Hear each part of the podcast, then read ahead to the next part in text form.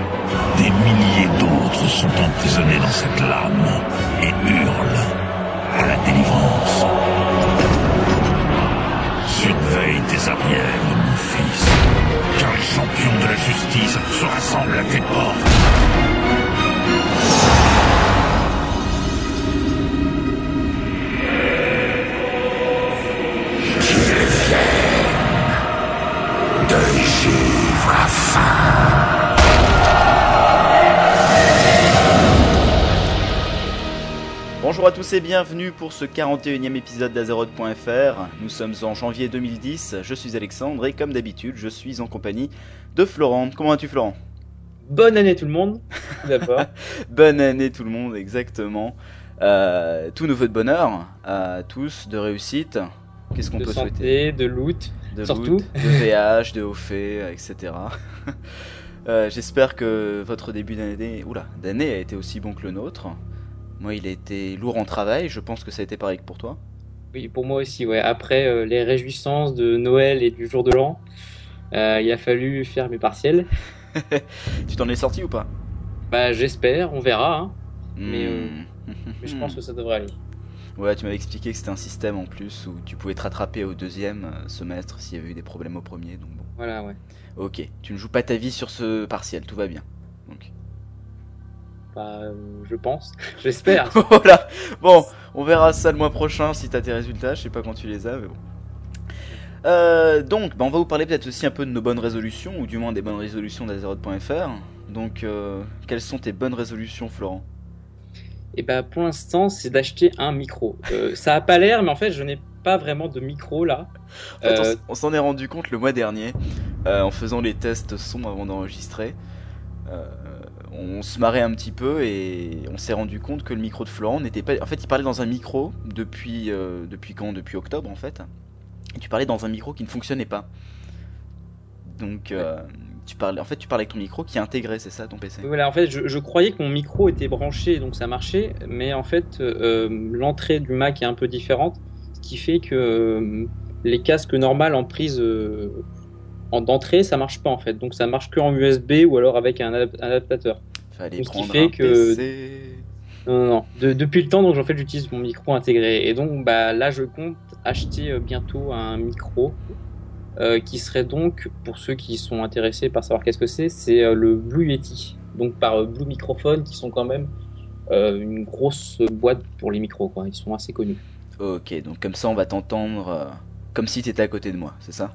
Voilà, ouais. Ok, bah moi, à côté de ça, ma bonne résolution, c'est de me payer un nouveau PC. Donc si tout va bien, je devrais l'avoir avant le prochain épisode. Euh, en fait, faut que je le commande là déjà, mais faut que je vois un petit peu, puisque j'ai eu mes 18 ans, il y a à peine quelques jours. Donc euh, une petite cagnotte est tombée pour, ce, pour ces 18 ans, et ça va me permettre de un petit peu renouveler les antiquités qui sont un petit peu à côté de moi là. Et pour Azeroth.fr, et bah, qu'est-ce qu'on compte faire? Peut-être agrandir les, euh, oula, agrandir l'équipe, non? Oui, passer à 3, ça serait un, un très beau nombre, moi je dis. Hmm, On sait pas quand est-ce que ça va arriver, ça. Euh, quelques autres petites choses qu'on a dans nos cartons, donc bon. On espère vous surprendre ou du moins vous faire plaisir pour cette euh, nouvelle année qui sera, je l'espère, une année de confirmation pour nous. Euh, eh bien, ça sera tout pour l'intro et on va passer dans le sommaire. Donc, partie info, qu'est-ce qu'on va avoir ce mois-ci? Nous aurons d'abord ce qui s'est passé en décembre et en janvier, ou du moins jusqu'à aujourd'hui, c'est-à-dire le 17 janvier. Euh, nous aurons les réactions, ou nos réactions plutôt sur la 3.3, ce qu'on en a pensé, etc. Et évidemment quelques infos de cataclysme comme toujours, un petit peu plus ce mois-ci que les, mois derniers, ça nous fait plaisir. Euh, partie éditoriale, nous aurons euh, Warcraft pour les nuls avec le truc et le mode du mois. Nous aurons comme d'habitude le Mount Pet Show, proposé par Jérôme. Euh, Warcraft pour les semi-pros, nous aurons comment devenir pro et pas de débat du mois. Ça fait deux mois de suite, mais on n'a pas grand chose à vous raconter en ce moment euh, du côté du débat. Donc peut-être pour le mois prochain. Et euh, partie éditoriale aussi, l'histoire de la guerre des trois marteaux. Et enfin pour terminer, le traditionnel fourre-tout avec euh, les on aime, on n'aime pas, le cadeau bonus et évidemment la partie d'hiver. Et nous nous lançons tout de suite dans la partie news.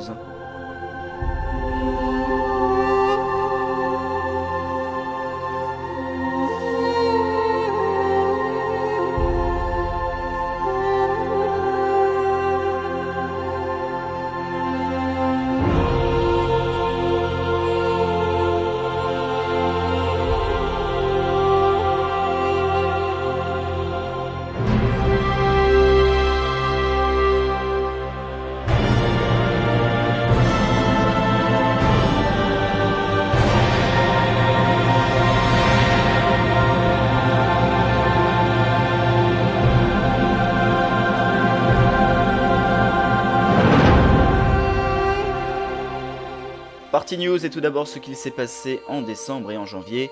Et en décembre, il y a eu la fameuse pause de Noël euh, dans Warcraft et un peu partout en fait. On a eu une sorte de gros trou euh, d'une semaine et demie, deux semaines, où à peu près tout s'est arrêté, que ce soit les sites de fans, enfin, non, quand même, euh, les sites de fans comme MMO Champion et Judgip ont continué de fournir quelques news. En général, c'était plutôt des, comment on dit, des reviews sur Cataclysme, les infos qu'on avait à la BlizzCon, etc. Enfin bref, on a eu des choses qui... Euh, enfin pas, vraiment, pas de réelles nouveautés pendant cette pause. Heureusement, on est un petit peu en retard ce mois-ci, donc on a eu quelques infos euh, en janvier, à la reprise. Donc bon, c'était un petit peu, un petit peu pauvre durant, euh, durant cette petite durée. Et évidemment, il y a eu en décembre la sortie de la 3.3 qui a coïncidé pile poil avec la sortie de la première partie de l'épisode.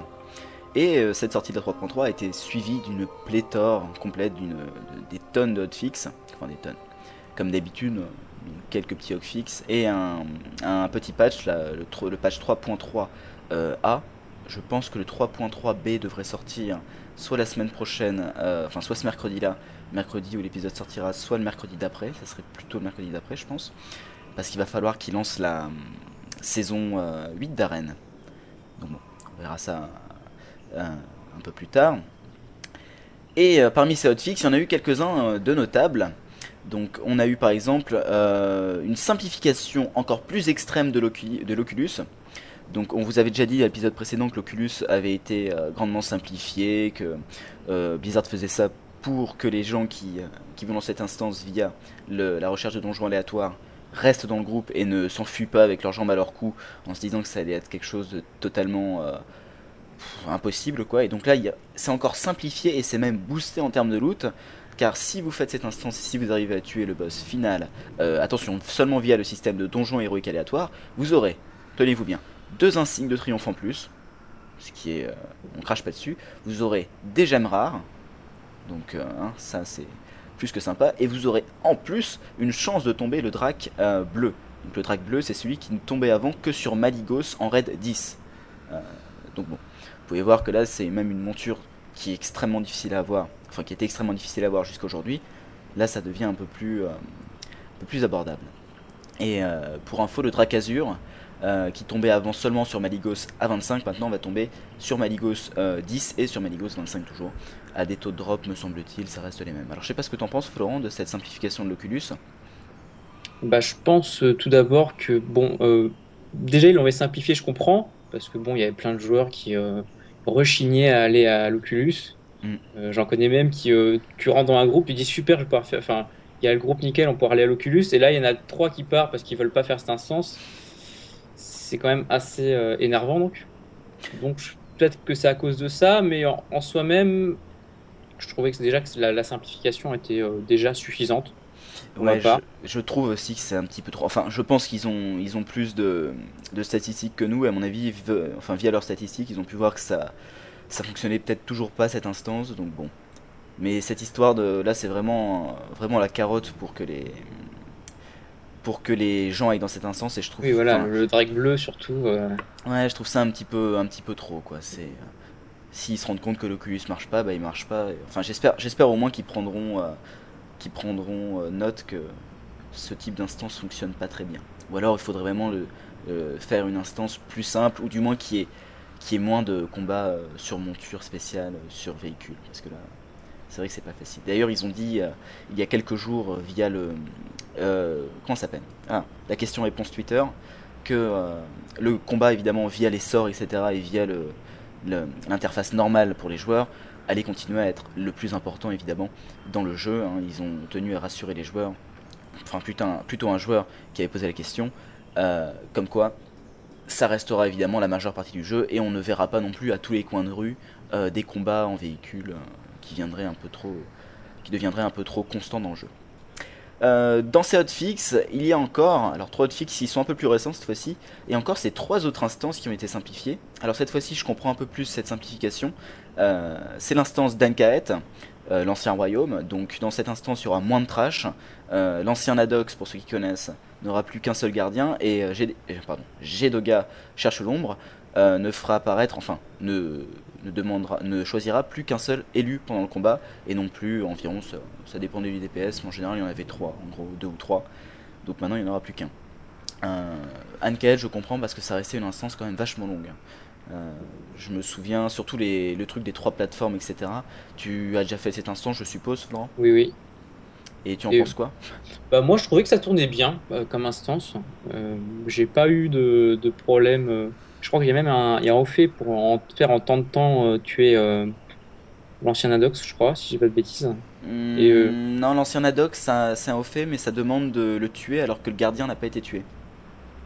Non, c'est pas celui-là, je ne sais plus donc. Mais je trouvais que ça tournait bien. Et euh, par exemple, les élus, moi, j'ai eu aucun de mal à, euh, à la faire, par exemple, sans tuer aucun élu. Quoi. Je trouvais que ça, ça tournait vraiment très, très, très bien. Quoi. Donc bon, euh, Ouais, ça tournait bien. Non, enfin, niveau trash quand même, c'était vachement balèze. hein. Les trash pour aller jusqu'à Gedoga, cherche l'ombre. oui, ceux-là, ils sont assez durs, ouais, ceux-là. Il y en a, ils sont pas durs, mais il y en a un paquet quoi. Fait les élémentaires, bon, tu peux les faire à la haut, mais quand t'en as fait, euh, quand t'as fait 5, 6, 7 packs, au bout d'un moment, voilà quoi. Ça devient super monotone et par rapport à d'autres instances, c'est vrai que euh, en termes de temps, c'était pas du tout. euh, Enfin, ça n'apportait pas beaucoup d'insignes. Donc bon, un petit plus sain pour cette simplification. Ça aurait été même sympa qu'elle arrive un petit peu plus tôt, mais bon. On va pas non plus euh, se plaindre lorsque c'est un up. Euh, autre instance simplifiée, le Nexus. Donc dans le Nexus, tout petit changement. An- Anomalus, euh, pour ceux qui connaissent, c'est le gros élémentaire blanc. Anomalus créera moins de failles au cours du combat. Donc ça va faciliter en plus le haut fait qui demande de détruire aucune faille. Que j'ai d'ailleurs. mais, mais bon, le combat était pas trop difficile en lui-même. C'est vrai que ça pouvait faire durer un petit peu le combat. Petite simplification comme ça. Et dans l'épuration de Stratholm, changement énorme. Je crois que Florent, tu es fan. C'est donc de euh, supprimer, euh, la possibilité de, de passer plus rapidement l'intro. Ouais, l'intro qui est quand même super longue. Alors je sais pas s'ils vont euh, permettre qu'on ne doive plus chercher les caisses au début, etc. ou quelque chose comme ça. C'est vrai que parfois, enfin c'est pas, c'est pas ce qu'il y a de plus pénible, mais quand tu l'as vu 107 fois, bon, voilà quoi. C'est comme à l'épreuve du champion, c'est c'est pour euh, vraiment euh, simplifier euh, le départ, quoi. Parce que bon, tu l'as vu une fois, c'est intéressant, mais après, au bout d'un moment, euh, t'en as un peu marre, quoi. voilà, c'est clair, attendre 5 minutes à chaque fois, bon. Petit gain de temps, c'est un petit. C'est même pas un up, quoi, c'est un petit changement. Euh, pour ce dernier changement, il me semble par contre qu'il faudra attendre le prochain patch mineur, donc le 3.3 euh.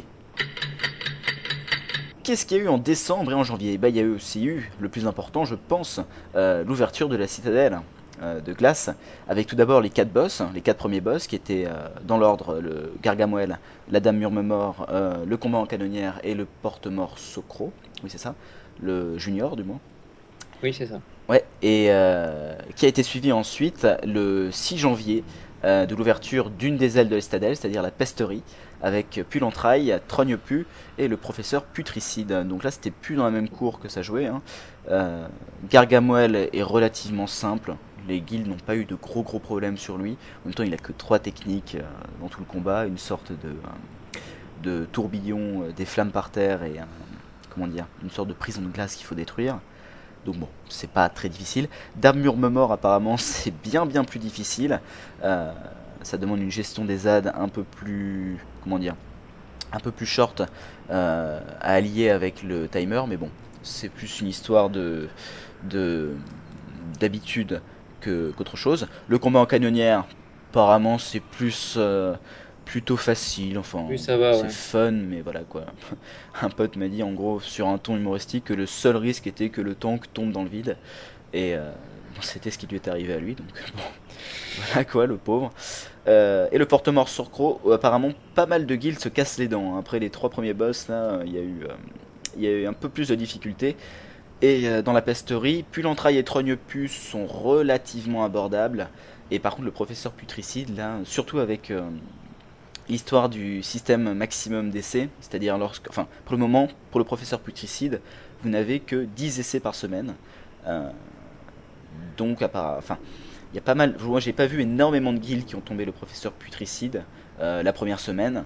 Là, ça commence à tomber petit à petit du côté des, du gratin quand même des guildes.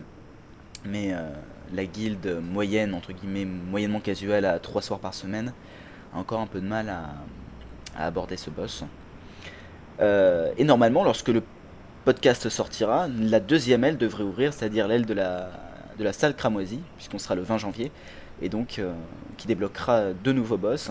les princes de sang Valanar, Keleset et Taldaram, ça c'est un boss, et la reine de sang, euh, la Natel. Ce qui va en même temps permettre d'augmenter le nombre de trailles sur Pulantrail et sur la Natel aussi, me semble-t-il, à 15, puisqu'il y aura deux ailes ouvertes. Et quand il y aura les trois ailes qui seront ouvertes, ça sera à 20 trailles. Donc on voit la simplification de plus en plus. le 20 janvier, ça va aussi coïncider avec la fin de la saison 7 d'Arène.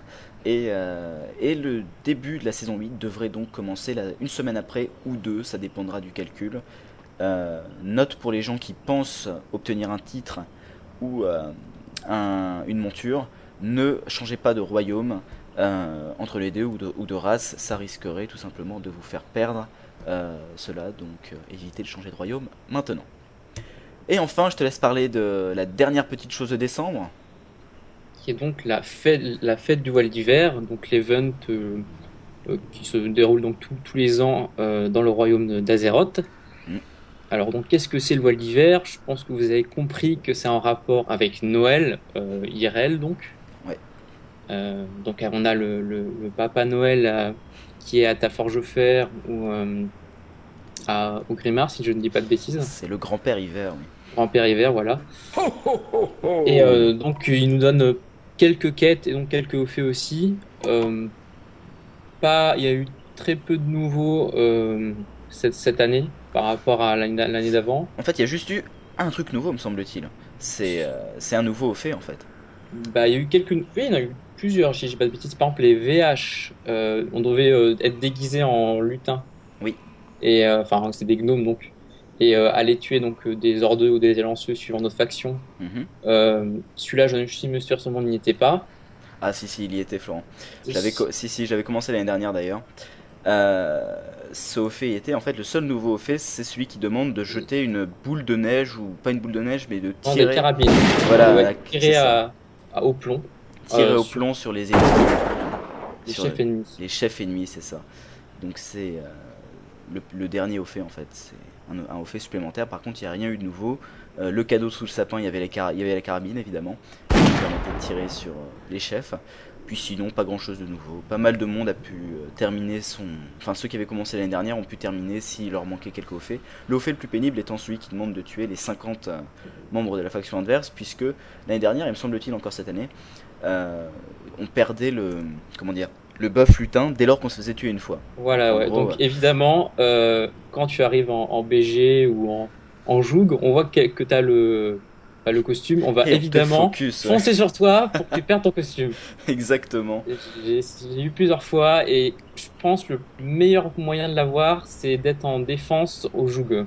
Parce que là, tu, on, est au, on est au canon, même en attaque, Euh, ça, le joug, je pense que c'est le meilleur moyen euh, pour, pour faire ce fait très rapidement. Bah, le truc pénible au joug, c'est quand même. Enfin, ouais. Moi, je suis pas fan du joug personnellement, donc euh, je suis super subjectif sur ça. Mais personnellement, je pense que le plus pratique, c'est quand même Alterac. Hein. Alterac, il y a un grand moyen de se planquer, enfin, dès lors qu'on a un casseur, du moins, euh, à lanceur de sort, on peut se planquer quelque part et en tuer au moins cinq six Bon, moi, je suis un petit peu, euh, un petit peu amer sur euh, ce haut fait, puisqu'à chaque fois, chaque année, je réussis à peine à en faire, à faire quelque chose comme 6 VH, tu vois. Donc, euh, après, Bah, moi, j'ai très galéré à le faire. J'ai dû le faire en 6-10 par, euh, par, euh, par, par bataille, alors ça m'énervait. Ah ouais. J'ai fait un joug, j'en ai eu ouais, une 30, ca- 30 quasiment 40. Quoi. Oh là là. Non, moi je. C'est le haut fait qui me manque en fait. Il me semble que c'est le seul haut fait qui me manque pour être joyeux. Et à chaque fois, je me dis, ouf, j'essaie un petit peu. Je pense que d'ici 5-6 ans, j'arriverai à avoir le haut fait. Bah, moi, j'ai réussi à l'avoir alors qu'au tout départ, je n'avais que le cadeau euh, au pied du sapin. C'était le seul truc que j'avais et bah, j'ai réussi à tout faire là. Ah ouais, bah moi c'était l'inverse. J'avais tout fait l'année dernière, il me manquait celui-là et j'ai pas, j'ai pas terminé. Donc, euh, Pour le coup, c'est vraiment pas de chance là. bon, c'est un manque de motivation, je pense aussi. Mais bon, c'est pas grave. Je J'essaierai de le terminer l'année prochaine. Et c'est à peu près tout ce qui s'est passé donc en décembre et, euh, et début janvier.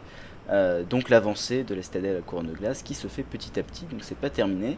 Et on espère avoir accès à la cinématique de fin pour voir comment ça se termine, un peu le dénouement, puisqu'on a bien vu qu'il y avait quand même un- pas mal de lore, etc.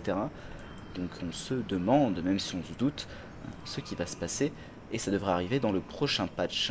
Dans le prochain petit c'est patch. c'est la fin de, bah, de l'extension, donc enfin, normalement, à moins qu'ils fassent comme dans la Je- la eh ben, deuxième euh, avec Kick Jaden. On en reparlera peut-être un peu après, mais je, enfin, moi j'ai bien peur que ça, il va se repasser ça, hein, parce que là, enfin, on en reparlera tout à l'heure, euh, mais j'ai l'impression qu'on y arrive. Euh, patch 3.3, nos réactions sur 4 points précis, sur les 4 points les plus importants de la 3.3.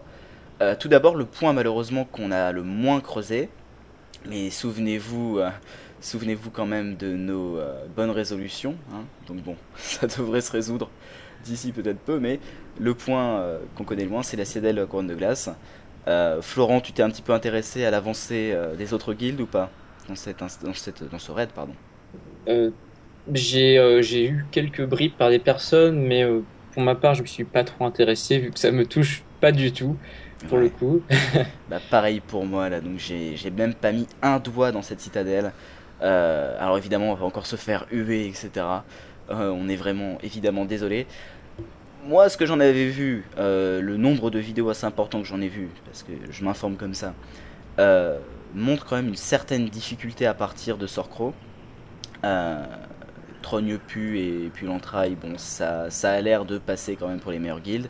Et euh, mon boss préféré, zut, j'ai évidemment oublié son nom, le professeur Putricide. put- putricide, j'allais dire putridus, putricide, euh, qui a l'air bien bien fun quand même avec les transformations aux zombies, etc. Donc bon, ça a l'air d'être un bon petit raid. Euh, la difficulté a l'air d'être euh, assez bonne en mode normal. J'attends de voir le mode héroïque, le mode héroïque donc qui sera débloqué dès lors que les trois ailes auront été débloquées et que donc pour débloquer le mode héroïque il faut avoir tué Arthas en mode normal. Donc pour le moment on n'a pas encore d'infos sur ça. Mais vu la difficulté du mode normal, je serais intéressé de voir comment fonctionne le mode héroïque. Euh, faudrait noter aussi tout de même qu'il va y avoir un buff qui va bientôt être ajouté. Euh, il le disait dans le question-réponse Twitter. Euh, D'ailleurs, je crois qu'ils en avaient parlé aussi autre part sur les forums US. Un buff qui va être ajouté, qu'on peut mettre ou qu'on peut ne pas mettre, qui augmente les dégâts de, les dégâts de 5%, la vie de 5%, de 5% et tous les soins de 5%. Donc, ça va bientôt être ajouté à la citadelle dans le prochain petit patch aussi, me semble-t-il. Et ça devrait, ça de, ce buff devrait s'augmenter de plus en plus pour, euh, pour intensifier tout ça, pour intensifier la citadelle. Oui. Bah, le fait que donc on a un maximum de try, euh, c'est ça, je pense que c'est vraiment une augmentation euh, grande de la difficulté parce et euh, c'est pour ça qu'au fur et à mesure ils vont l'augmenter, c'est que euh, ils simplifient via ce système et via le système du, du buff Mm. pour les plus petits guilds puissent accéder à au contenu haut niveau, ce qu'ils font depuis bah, depuis toujours en fait. Et c'est clair, moi je trouve, enfin je trouve ce système très très intelligent. Euh, après il y a toujours des gens qui disent c'est pour, euh, etc. C'est pour juste faire durer le, le contenu. Je suis pas d'accord, je trouve que c'est intéressant de, euh, de proposer aux guildes un, combat où voilà, vous avez que 10 essais pour tuer ce boss, pas un de plus cette semaine, et en gros vous devez être vous devez être au maximum et c'est pas la guilde qui fera euh, 8 soirs par semaine qui 8 soirs par semaine qui va donc pouvoir tuer le boss le plus rapidement. Non, là faut réussir à optimiser euh, son raid au moment euh, M, j'ai envie de dire, au temps T du trail. Je crois que ça va être tout pour la citadelle de la couronne de glace. On va donc passer aux salles gelées et euh, ça y est, enfin t'as pu jouer Florent aux salles gelées. Qu'en penses-tu? Euh, Le sage gelé. Alors moi, je trouve que le background de ces trois instances est, est vraiment bien, beaucoup, enfin, est beaucoup plus euh, recherché par rapport aux, aux anciennes euh, donc instances level 80. Mm. Euh, ma préférée quand même la troisième, qui je pense euh, la course poursuite Arthas euh, est vraiment gé- génialissime. Ah, bah, C'est excellent. Et, et donc, bah, je, je trouve qu'ils sont, ils sont vraiment très intéressants. Il y a une réelle difficulté, même si on a, j'ai quand même, bon, j'ai pas un stuff génialissime, mais bon, ah, pour ceux qui ont fait un peu de raid euh, 10 et 25, euh, je pense par exemple qu'on ne peut pas y aller. Enfin, ce qui est sûr, c'est qu'on ne peut pas y aller en, en arrivant direct 80. Euh, Certainement pas, non. Enfin, Ouais. par si t'es suicidaire, mais. À part si tu, ouais, tu, tu ne fais, tu ne sers à rien dans le groupe. Enfin, je veux dire, euh, je, voilà. Donc, euh, le fait est que, donc, je pense que même pour ceux donc, qui ne pourront jamais, enfin, pas jamais, mais qui pour le moment n'iront jamais à la citadelle de la Couronne de Glace, ont vraiment un, un réel challenge dans ce, dans ce, dans ce nouvelle mise à jour. Ouais, ça permet de voir Arthas en plus. Tu te dis, waouh, enfin, je peux presque combattre Arthas. Au moins, je combats les sbires d'Arthas et c'est Asda, c'est Arthas qui me les envoie. En gros, c'est un petit peu ça. Donc, euh, c'est très très sympa pour ceux qui sont un peu plus euh, casual et qui n'ont pas accès à la citadelle de la Couronne de Glace. Euh, J'ai trouvé cette instance évidemment géniale. J'en avais déjà parlé à plusieurs reprises dans les épisodes précédents. Je vais pas revenir sur mon avis. Je la trouve toujours très très sympa. Autre euh, point important de la 3.3, le système de recherche de groupe. Euh, L'as-tu utilisé, Florent? Je suppose que oui, comme tout le monde. Oui, j'ai utilisé évidemment, bah, comme tout le monde, beaucoup. Euh, surtout la plupart du temps le aléatoire, vu que il n'y a pas gros changement entre les deux. Sauf que bah, déjà, le, pour faire son instance héroïque de la journée, euh, on est obligé donc de le faire en aléatoire. Mm. Ce qui n'est pas embêtant parce que le plupart du temps on trouve un groupe très facilement. Je trouve que le temps de, recherche de groupe est, euh, assez euh, faible, ce qui fait que ce système marche, je trouve, très très bien. Ouais, c'est clair. Système, système qui fonctionne bien. Enfin, si j'avais une toute petite critique à faire, mais c'est même pas une critique puisque c'est simplement dû à la population des serveurs. C'est juste que, enfin, j'ai demandé à plusieurs amis qui sont euh, et, euh, enfin, des soigneurs et euh, des tankers. Évidemment, eux, ils m'ont dit, bah, je trouve un, vraiment, je clique sur le bouton et dans les, euh, dans les 30 secondes, je trouve un groupe, quoi. Sans blague. évidemment. Voilà, mais enfin, moi, je suis DPS. Effectivement, j'attends en général un peu plus longtemps, mais euh, ça reste. Normal, moi aussi. ça, re- ça reste très raisonnable Oui. euh, comme, euh, comme attente. Et euh, ce système, on vous le rappelle aussi, parce que tu parlais il y a quelques minutes des salles gelées et qu'on ne pouvait pas y arriver tout frais niveau 80. Et si un- quelqu'un qui est tout frais niveau 80 s'inscrit dans le donjon aléatoire, il a très peu de chances d'être envoyé dans les salles gelées, puisqu'il y a un système aussi qui scanne, en- qui scanne le niveau des objets que vous portez, euh, qui permet, euh, vos faits, etc., toutes les instances que vous avez faites, pour euh, vous envoyer dans le, un donjon qui est adapté à votre niveau. Donc, Et, euh, oui. Oui, et aussi il y a donc des systèmes. bah, déjà le fait que il y a des petits cadenas comme si on vu qu'on doit les faire dans l'ordre. Mm. déjà dans tous les cas il y a ce problème-là. Et aussi un truc qui est très bien dans ce système, qui avant c'était un gros problème je trouve, c'est le fait que quand il y a quelqu'un qui quitte le groupe alors qu'on en est je ne sais pas au deuxième boss, donc sur les trois, bah, on est embêté, on est vu qu'on a une instance qui est commencée, on sait pas comment faire. Avec le système de, euh, on rejoint donc le, le système de recherche de groupe. Euh, quelqu'un euh, peut rejoindre notre groupe sans griller son, son idée. Mm. Et, euh, et donc ça, c'est vraiment euh, génial pour finir, euh, finir ces instances et euh, voilà, sans, sans griller l'idée en plus de l'autre, de la personne qui nous aide. C'est clair, c'est clair. Non, mais euh, ce système fonctionne très très bien. Oui, avant, s'il suffisait qu'il y ait une personne qui parte, il fallait repartir dans une capitale, refaire des Voilà. annonces, etc. Puis trouver quelqu'un qui voulait simplement faire le dernier boss, à part si c'était l'instance du jour, euh, fallait être motivé, quoi. Donc, Et Blizzard est, est très content de, de ce système, si j'ai bien compris. ah parce oui, que l'algorithme est assez compliqué à faire et que donc il y aurait euh, peu de changements à Cataclysme, euh, je veux dire, sur euh, le système, comment on, on est pris dans un groupe, parce Bah. que ça, ça fonctionne bien et, euh, et voilà quoi. En fait, voilà, ils ont dit que euh, ce système fonctionnait tellement bien qu'évidemment, ils allaient, euh, dans leur développement des instances de cataclysme, le prendre en compte et donc les développer euh, d'une manière un peu différente. Donc, peut-être plus de pierres de foyer, pas de pierres de foyer, pardon, de pierres de rencontre. Enfin, ça, je sais pas, mais. D'ailleurs, il y en a plus de pierres de rencontre, j'ai des bêtises là. Je suis en train de dire plus de pierres de rencontre, on en a même plus besoin.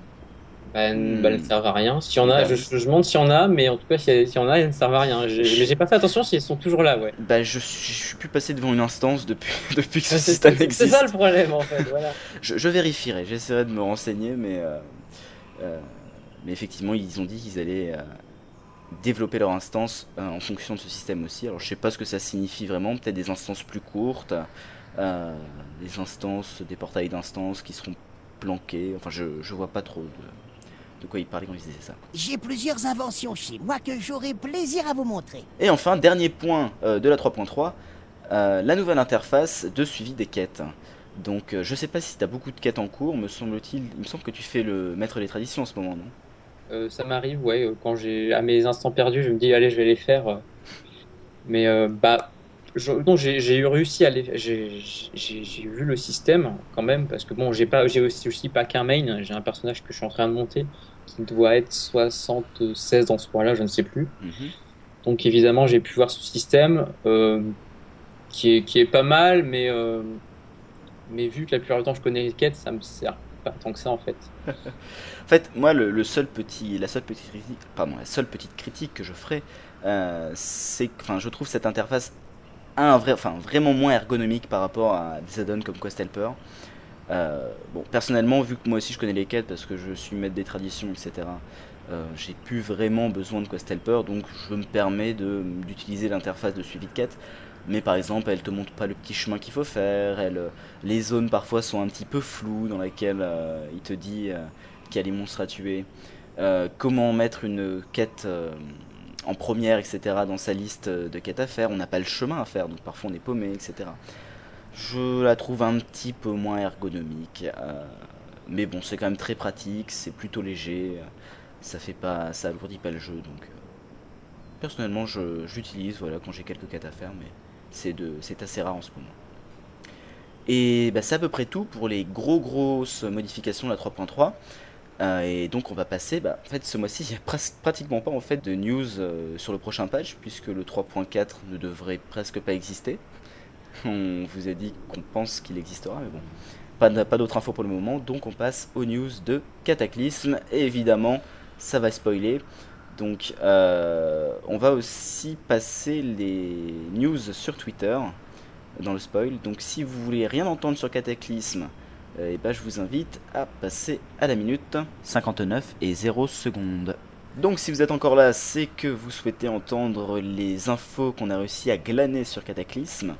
Et euh, première information, c'est une information qui concerne une interview euh, qui a été donnée à Gamecult. Euh, donc c'est Jean-Claude euh, Guinozzi, vice-président d'Activision Blizzard euh, pour l'Europe du Sud, qui a dit espérer pouvoir vendre euh, Cataclysme en fin d'année. Donc en fin d'année, en fin d'année 2010. Euh, par contre, évidemment, il n'a pas affirmé que ça allait être ça, il a dit qu'il espérait pouvoir vendre Cataclysme. Et là, ça nous amène donc sur le sujet qu'on avait abordé tout à l'heure. Est-ce qu'on va avoir, euh, comme pour Burning Crusade, un 3.4 ou pas? Florent, quel est ton avis sur ça? Alors, moi, je, pense qu'il y en aura un, euh, parce que euh, ils ont dit que la plupart du temps, Blizzard, euh, donc ça, c'est un truc que j'aime beaucoup dans cette boîte, c'est qu'ils vont sortir le jeu quand ils pensent qu'il est prêt, et pas parce qu'ils ont dit qu'il allait sortir tel jour. Mm. Euh, donc, ce qui fait qu'ils vont plus facilement le retarder qu'une autre boîte. Et, je, et en même temps, ça fait durer le, le suspense, comme on dirait, euh, l'attente. Et, euh, et donc, bah, je pense qu'il y aura un 3.4 et donc Cataclysme sortirait peut-être fin d'année, voire début d'année, comme, comme d'habitude, quoi. Vu qu'en plus, il faut penser qu'en plus de Cataclysme, ils ont euh, StarCraft 2 qui, lui, lui on est sûr qu'il est en 2010. Donc, On euh, l'attend depuis longtemps aussi, Warcraft 2, donc euh, on est content qu'il sorte. oui, Euh, bon, certes. Mais au moins, bon, bah, ça ferait déjà un jeu de sur euh, pour 2010. Mais, euh, mais ouais, Cataclysme, il est vu qu'il est entre les deux. On...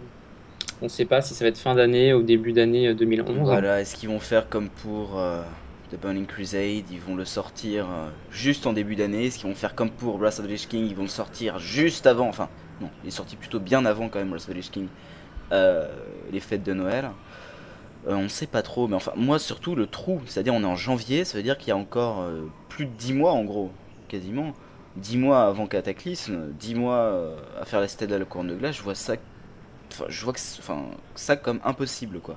Il faut, il faut, faut obligatoirement qu'ils sortent quelque chose, sinon euh, l'attente va être telle que les joueurs ils vont lâcher l'affaire et, euh, et je pense qu'ils vont ils pourront perdre des joueurs à cause de ça. S'ils mettent pas un contenu entre les deux, C'est clair, a mais ça va- ça m'a- voilà. ça m'attriste quand même que ça fasse deux, deux extensions de suite, qu'ils n'arrivent pas à gérer, euh, gérer leur, euh, leur temps de développement. Enfin, Burning Crusade, on pouvait se dire, bon, c'est leur, premier- leur première extension, ils s'attendaient peut-être à ce que euh, ils développent plus rapidement Wrath of Lich King.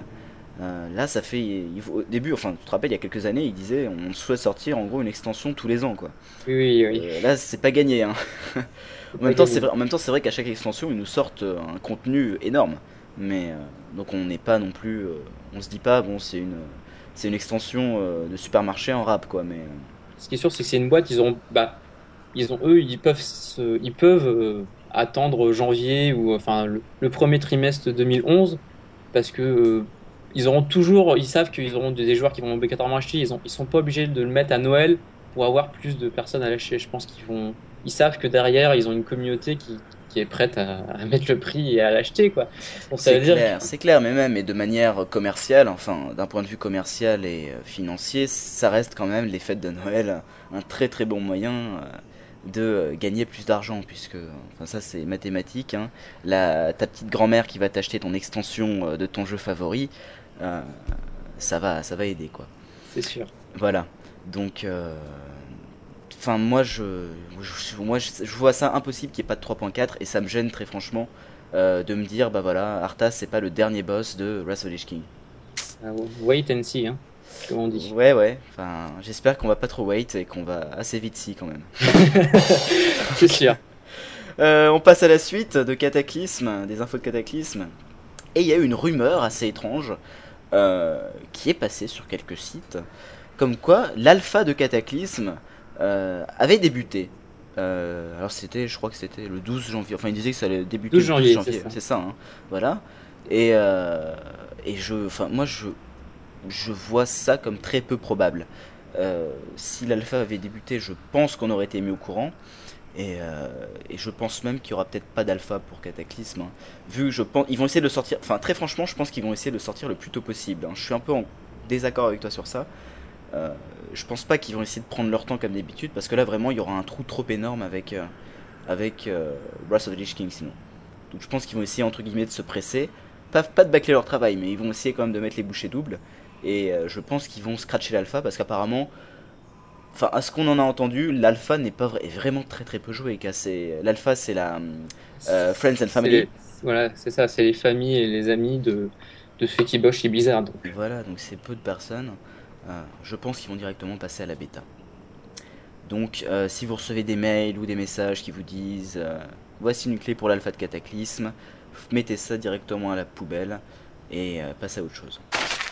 Autre petite info de Cataclysme, euh, c'est dans un message sur les forums euh, des, euh, de- des Américains US que les développeurs ont dit qu'il n'y aurait pas de capital neutre pour Cataclysme. Donc on va pas avoir de Chatra ni de Dalaran à Cataclysme. C'est pas très étonnant, vu, la, vu que c'est en fait Cataclysme une refonte surtout de- des anciens continents, et donc qu'on ira tout simplement. et Pardon. des capitales aussi, ouais. Parce que, par exemple, on a vu à, à la BlizzCon d'une image de, la nouvelle euh, Undercity, par exemple, Oui. qui, qui était complètement changée, qu'on voyait les bâtiments donc sortir, qui c'était un peu à la style d'Alaran en fait. Exactement, il y a aussi euh, Orgrimmar, on sait que Orgrimmar va changer de main, c'est Garrosh qui va Oui. euh, contrôler les forces de la Horde, euh, ce qui va poser quelques petits soucis, on en parlera juste après je pense, on verra. Euh, donc pas de capital neutre, et en même temps on se dit capital neutre quand même, euh, parce qu'évidemment si on veut avoir accès à Forgefer, à Stormwind, à Orgrimmar, enfin au capital de l'ancien monde, le plus simple c'est de mettre sa pierre de foyer à une capitale, soit Chatra, soit Dalaran, puisque dans ces deux capitales il y a des portails Euh, et d'ailleurs plutôt Dalaran puisqu'il y a un portail vers Chatra. Donc est-ce que Dalaran restera la capitale de euh, Cataclysme ou est-ce qu'ils vont prévoir le truc, ce que je pense, et euh, ils vont mettre des portails dans toutes les capitales euh, de l'ancien monde je sais pas trop. Et en même temps, je me dis, s'ils mettent des portails dans toutes les capitales de l'ancien monde, c'est quand même vachement ballot euh, pour les mages, etc. Parce que, voilà, qu'on aurait plus vraiment de, de portails pour nous. Bon. Euh, je me pose quelques petites questions sur ça. En tout cas, ce qui est certain, pas de capitaine neutre en plus. Euh, dans un message des forums américains, des forums US, les développeurs ont dit. Écho, hein, écho, écho, ouais. écho. on dirait, hein. Euh, tout simplement, euh, alors je vous cite la citation. Euh, I thought we were removing gnomes in Cataclysm. I'll have to double check my sources. En gros, c'est Ghostcrawler, me semble-t-il, qui a dit ça. Je croyais que nous allions supprimer les gnomes dans Cataclysme. Je vais devoir revérifier mes sources.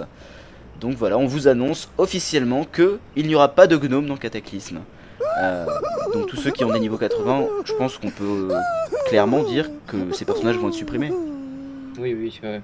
En plus, connaissant Ghostcrawler, on sait que euh, ces informations sont toujours véridiques. Mais toujours, toujours, Toujours. véridique. Les 32 boss de la citadelle de la couronne de glace étaient Voilà, vrais. ça ça a été vérifié. Tout a été vérifié. Donc euh, voilà, plus de gnomes. Euh, fallait être dans la horde. C'est un allianceux qui vous dit ça. Et Blizzard va devenir une filière du, du cirque Zapata. Zapata d'ici peu d'ailleurs, voilà. Euh, et Il y aura des poneys roses. On passe à autre chose euh, parce que ça, ça- je pense qu'on part un peu trop là, un peu trop loin. Euh, c'est pur, enfin, c'est à moitié en rapport avec Cataclysme. C'était, euh, c'était il y a quelques jours le question-réponse sur Twitter, version 2. C'était la deuxième fois que Blizzard faisait ça. Tout simplement. Pardon? Le premier a très bien marché, ouais. Donc, euh, et Twitter, Twitter, c'est Twitter. Hein. Twitter, c'est voilà, c'est for the wind, for the wind, pour le vent bien sûr, oui, for the Mm.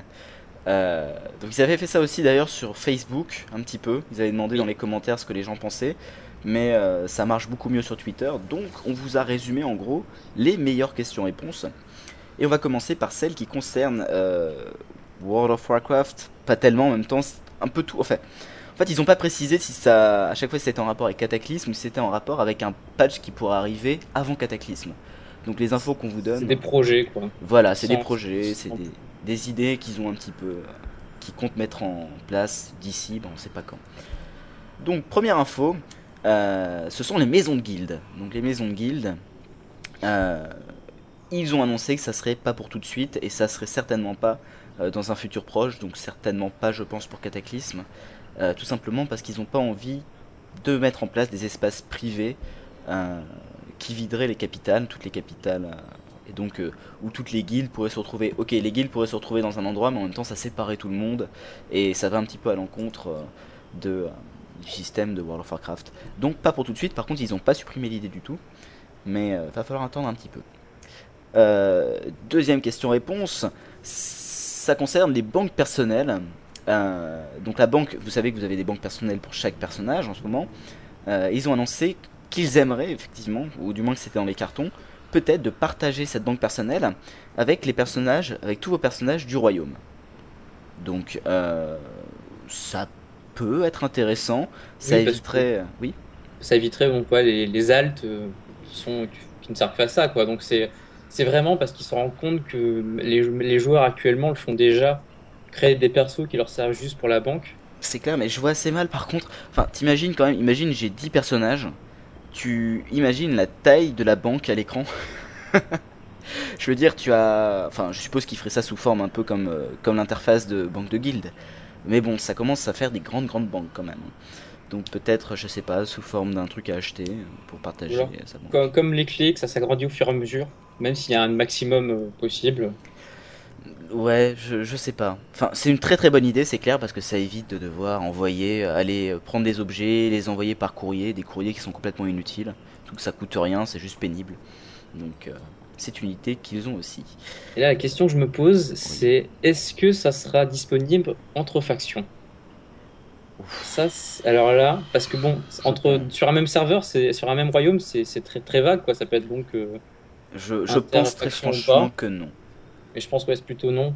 Bah, Mais, euh, Disons qu'aujourd'hui, le seul moyen d'envoyer un objet d'un perso- per- de tes personnages, euh, par exemple Alliance, à un de tes personnages Horde, c'est de passer par un Ouais, hôtel des ventes, voilà, un hôtel des ventes euh, gobelin, euh, et être, être très rapide pour pas te le faire shipper par quelqu'un. Enfin bon, en général, tu mets l'objet à 2000 PO et ça passe. hein. Mais effectivement, non, je pense pas que, je pense pas qu'ils vont effacer à ce point-là les, les différences entre la Horde et l'Alliance. Enfin, moi, je pense que ça serait une hérésie. Donc, je le dis clairement. hein. Euh, je suis, je serais un peu contre. Euh, autre question-réponse les pistolets pour les chasseurs. Euh, et des pistolets qui seraient des armes au corps à corps. C'est vrai que les chasseurs avec des grosses épées et des grosses haches, ça sert pas. Enfin, c'est pas vraiment très très RP quoi. Donc, l'idée de pistolet, c'est vrai que ça serait. Enfin, ils trouvent ça intéressant, pourquoi pas. Ils ont déjà des fusils, donc bon, euh, pourquoi pas des pistolets c'est- hein. C'est pas du tout à l'encontre euh, du, euh, du lore de, de World of Warcraft. Moi je trouve ça, oui, bon, ça serait. Je vais pas, je vais pas dire que ça serait le changement ultime pour, euh, pour moi. Et en même temps, je me dis, s'ils mettent des pistolets et que c'est que pour les chasseurs, ça. Disons que c'est un peu difficile de mettre une arme qui est que pour une classe, quoi. C'est bête, hein, surtout qu'on on pourra pas faire les pirates avec les, les petits euh, pistolets, ça pourrait être marrant, moi je. Non, si c'est pour plusieurs classes, ok, mais en même temps, euh, les pistolets pour d'autres classes, je vois pas trop. euh, le. Voilà, pour, pour le coup, ça va un petit peu contre le lore, je trouve. Ah, Peut-être les ingénieurs ou. Ouais, ouais, peut-être les ingénieurs, mais ouais, c'est vrai, les ingénieurs. Là, je suis d'accord. Mais c'est un peu triste quand même de bloquer ça que pour les ingénieurs. Enfin bref, c'est, moi je trouve que c'est plutôt des points de vue techniques qui bloquent, euh, je pense, les développeurs sur ce genre de truc-là. Parce que je pense que l'idée des pistolets pour chasseurs c'est très très fun, mais après, faut voir comment le faire, etc. Et là, c'est un peu plus, un peu plus compliqué. Euh, autre news, les tabards et les ensembles d'armure euh, devraient être, enfin, quand j'y devrais être, attention, hein, c'est vraiment que des projets qu'ils ont, hein, donc euh, c'est aucun patch prévu, etc. Les tabards et les ensembles d'armure qui seraient rangés comme les titres et les compagnons, tout simplement, donc comme si vous aviez des garde-robes. L'idée avait déjà été lancée quand on avait parlé du, du système, comment ça s'appelle déjà D'armure là, enfin, ah, Oui, le, oui, le, le management, enfin, le- oui, des, des sets d'armure. Voilà, euh, l'Equipment Manager. euh, donc je sais plus. Voilà, enfin, on avait parlé de ça. Et euh, donc effectivement, les tabards surtout. Moi déjà, dès lors qu'on me met des tabards hein, dans un onglet, je serais très heureux parce que en général, j'achète mon tabard, hop, je le mets, hop, je le revends. Puisque ça prend trop de place. Enfin, du moins pour ceux qui sont achetables. hein. Pour ceux qui ont été gagnés, je les garde précieusement dans ma banque. Moi, je garde tout à la banque, donc ce qui fait que j'en ai euh, 8 ou 10 qui sont dans des sacs. Ça serait tellement bien d'avoir une banque personnelle partagée avec tous tes personnages. pour ça. Euh, donc voilà, petite info comme ça. Euh, alors là, par contre, c'est des infos qui seraient plus pour Cataclysme maintenant. Enfin, du moins, on pense. Euh, tout d'abord, que il devrait revoir certains donjons bas niveau pour les rendre plus abordables, euh, ou du moins plus en adéquation avec euh, la vision des donjons qu'ils ont aujourd'hui, c'est-à-dire les, les donjons un peu plus courts, un peu plus rapides à faire. Donc on pense par exemple à Maraudon. Alors je sais pas si vous avez fait Maraudon récemment, je l'avais fait il y a pas très très longtemps pour le haut. Et j'ai juste été, mais c'était la première fois que je le faisais. hein. Je sais pas si tu l'as fait il y a très longtemps, Florent. Oui, il faut, faut, faut enlever tout ce qui est poison, pistolet, corde euh, quand vous faites Malarodon, sinon euh, là c'est bon, vous êtes foutu. Non mais là, là, C'est très Mar- dangereux. Maraudon quoi. Non mais j'étais paumé. C'est- un labyrinthe cette instance. Oui, en Euh, plus, oui, il y a plusieurs entrées et tout. En plus, si on arrive avec le sceptre, c'est encore différent. Mais le Euh, sceptre ne- n'existe, enfin, il existe toujours, mais il est- on en a plus besoin pour euh, pour rentrer dans la seconde entrée. Mais il y a, y a eu- il y a plein de ponts partout. Si tu tombes d'un pont, faut remonter, t'es perdu. Enfin bref, une instance. Je j'aime pas cette instance, je le cache pas. Mais euh, donc ils comptent certains donjons bas niveau. Ils ont pas dit que ça allait être tous les donjons, euh, mais en tout cas quelques-uns. Euh, toujours dans les news comme ça, on vrac un petit peu du question-réponse Twitter. Les raids contre les villes. Donc, les développeurs ont dit qu'ils étaient friands, ou du moins qu'ils aimaient bien qu'il y ait des raids contre les chefs des villes adverses. Mais par contre, ce que ça générait un peu trop de lag pour eux. C'est-à-dire, par exemple, vous êtes euh, pauvre niveau 10, ou alors euh, vous êtes avec votre mule, ou alors vous avez strictement rien à faire des, ennemis dans votre capitale, et que vous avez euh, 150 personnes qui arrivent pour désinguer votre, chef et que ça vous fait laguer à mort. Là, ils sont pas trop trop pour. Et ils ont avancé qu'ils avaient quelques idées pour Cataclysme pour ça. Alors, euh, je me demande peut-être un petit peu le même fonctionnement que pour, euh, comment s'appelle? Pour le joug, non? Tu sais, euh, quand t'es dans la zone, si tu veux rentrer dans le combat ou pas? Bah, dans tous les cas, tu peux rentrer juste en faisant. euh, parce que je suis en train de demander, bah, tu es en train de faire juste la JCJ et c'est bon, tu rentres en, en combat. Mais. euh, Oui, mais aujourd'hui, le problème, c'est que les gens qui ont pas envie de combattre, ils sont quand même affectés par ça. Et je pense que c'est le principal problème pour, euh, pour les développeurs. C'est qu'ils se disent, c'est quand même ballot que tu.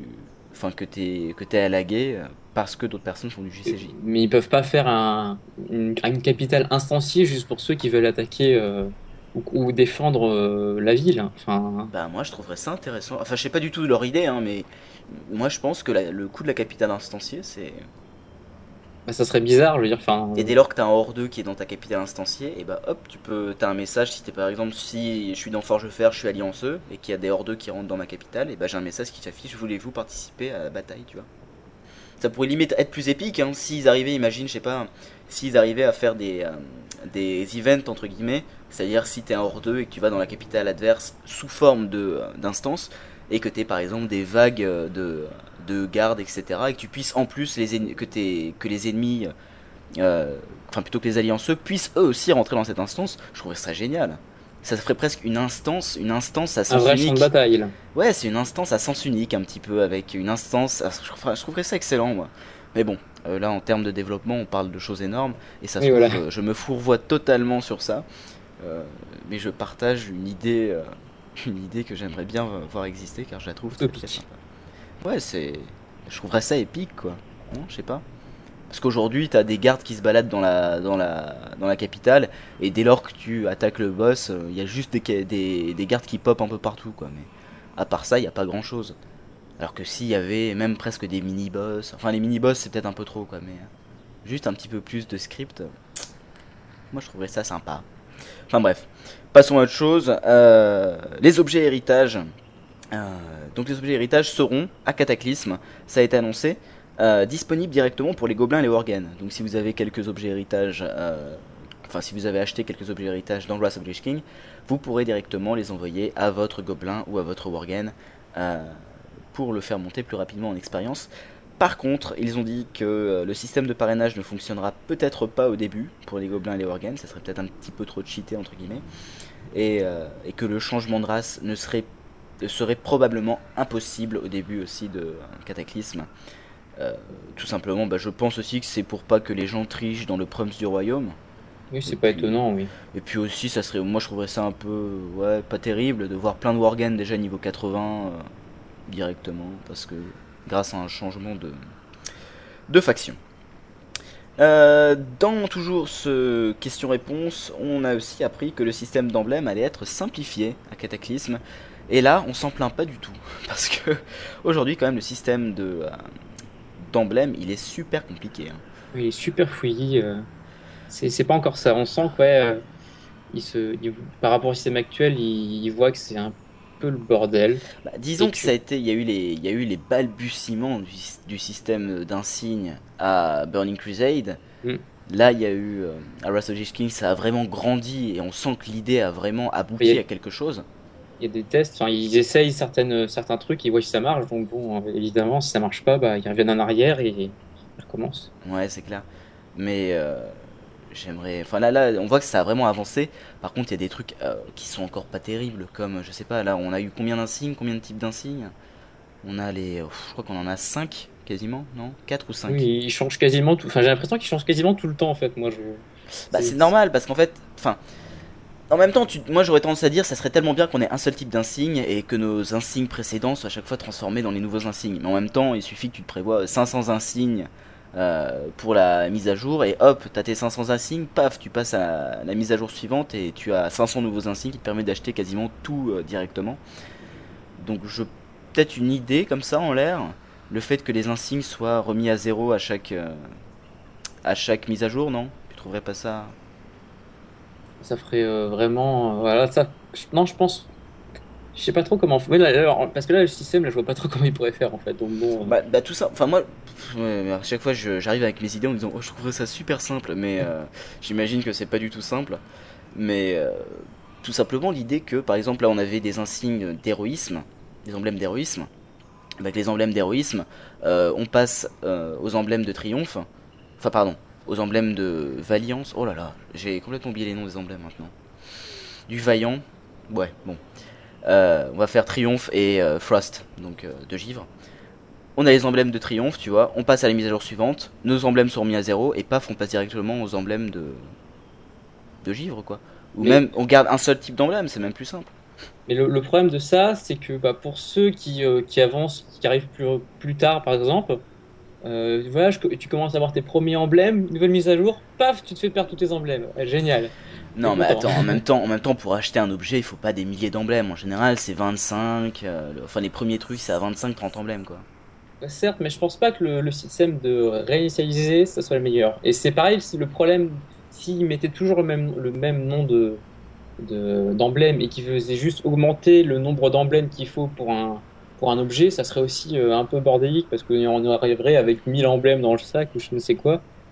Ça serait aussi une fouille, donc bon, je sais pas trop comment ils peuvent faire. Moi, moi, je verrais seulement deux types d'emblèmes, deux ou trois types d'emblèmes. Tu vois plutôt deux types d'emblèmes, un peu comme on a aujourd'hui avec les emblèmes de triomphe et les emblèmes de givre. C'est-à-dire les emblèmes de triomphe réservés euh, aux instances héroïques et les emblèmes de givre réservés aux euh, raids. Et tout simplement, bah, on est par exemple à la 4.0. 4.0, bah, les emblèmes de triomphe permettent d'acheter euh, le T0, les, les emblèmes de givre permettent d'acheter le T1. On passe à la 4.1, bah, les emblèmes de triomphe vont permettre d'acheter le euh, T1 et les emblèmes de givre vont permettre d'acheter le T2, etc., etc. Et ça montre en escalier. On verra. ouais. Moi, je trouve ce système. Enfin, après, c'est vrai que bon, évidemment, ça a toujours les problèmes. Là, le reset, etc. Mais bon, j'arrive avec mes concepts tout faits, mais c'est c'est encore un peu fouillé. On verra ce qu'ils f- ce qu'ils feront donc. Oui, voilà, non, non, mais wait and see, comme tu dis. Euh, dans les dernières infos de Twitter qu'on avait pu avoir, on savait que. euh, on a eu l'info, enfin, on s'y attendait, mais le conflit entre l'Alliance et la Horde va enfin, entre guillemets, repéter. Euh, parce que là, c'est vrai qu'il y a eu une petite accalmie avec Wrath of the Lich King. On voyait qu'entre Garrosh et Varian, c'était pas super cool. Il y a eu le problème de la porte de la désolation, euh, etc.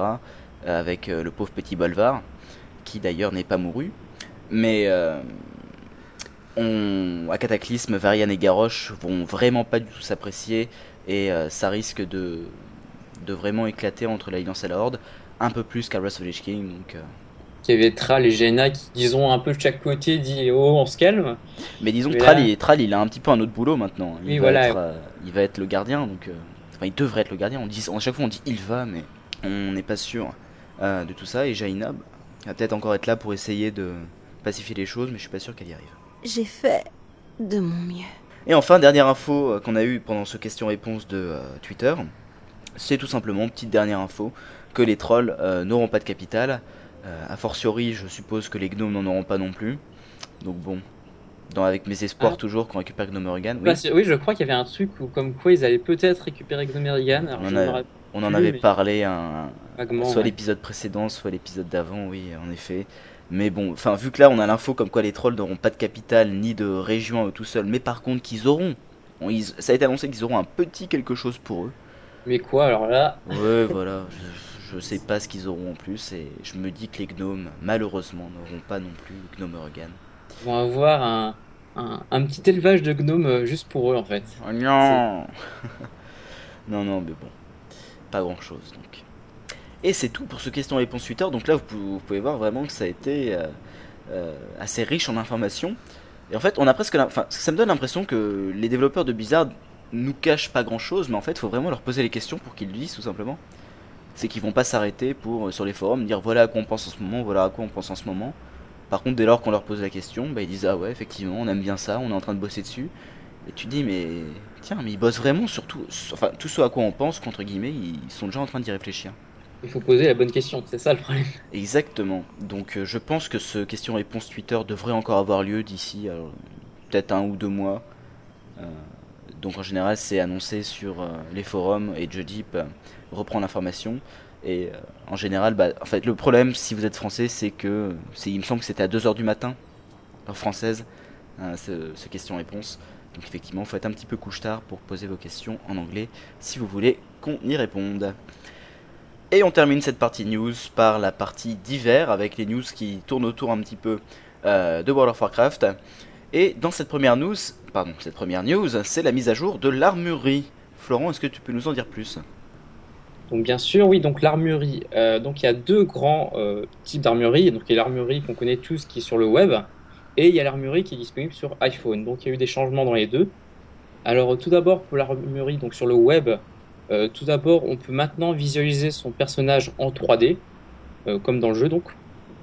Et euh, nous avons aussi donc des flux RSS des, des dernières actions qu'on a fait en jeu.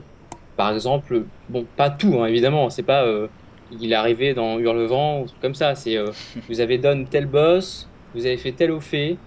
C'est plutôt dans ce côté-là. Ou alors vous avez eu, obtenu tel loot. C'est surtout ces trois grandes choses que on trouve dans ce RSS. Voilà. Ouais, sur le visuel de 3D des persos, d'ailleurs, on peut aussi euh, leur faire faire des actions. Je sais pas si t'as vu. Par exemple, danser, euh, euh, acclamer, etc. Marcher un peu, ouais, bouger pour voir vraiment comment c'est dans, dans le jeu, quoi. Hmm, moi, je trouve ça, enfin, je trouve ça excellent, perso. Euh, pour l'iPhone, après, bon, moi, je suis pas trop trop touché. Il me semble que t'as un iPhone, toi, non? Moi j'ai un iPod Touch, donc ça marche donc euh, strictement pareil, parce qu'il faut juste avoir accès à Internet et euh, donc l'armurerie marche.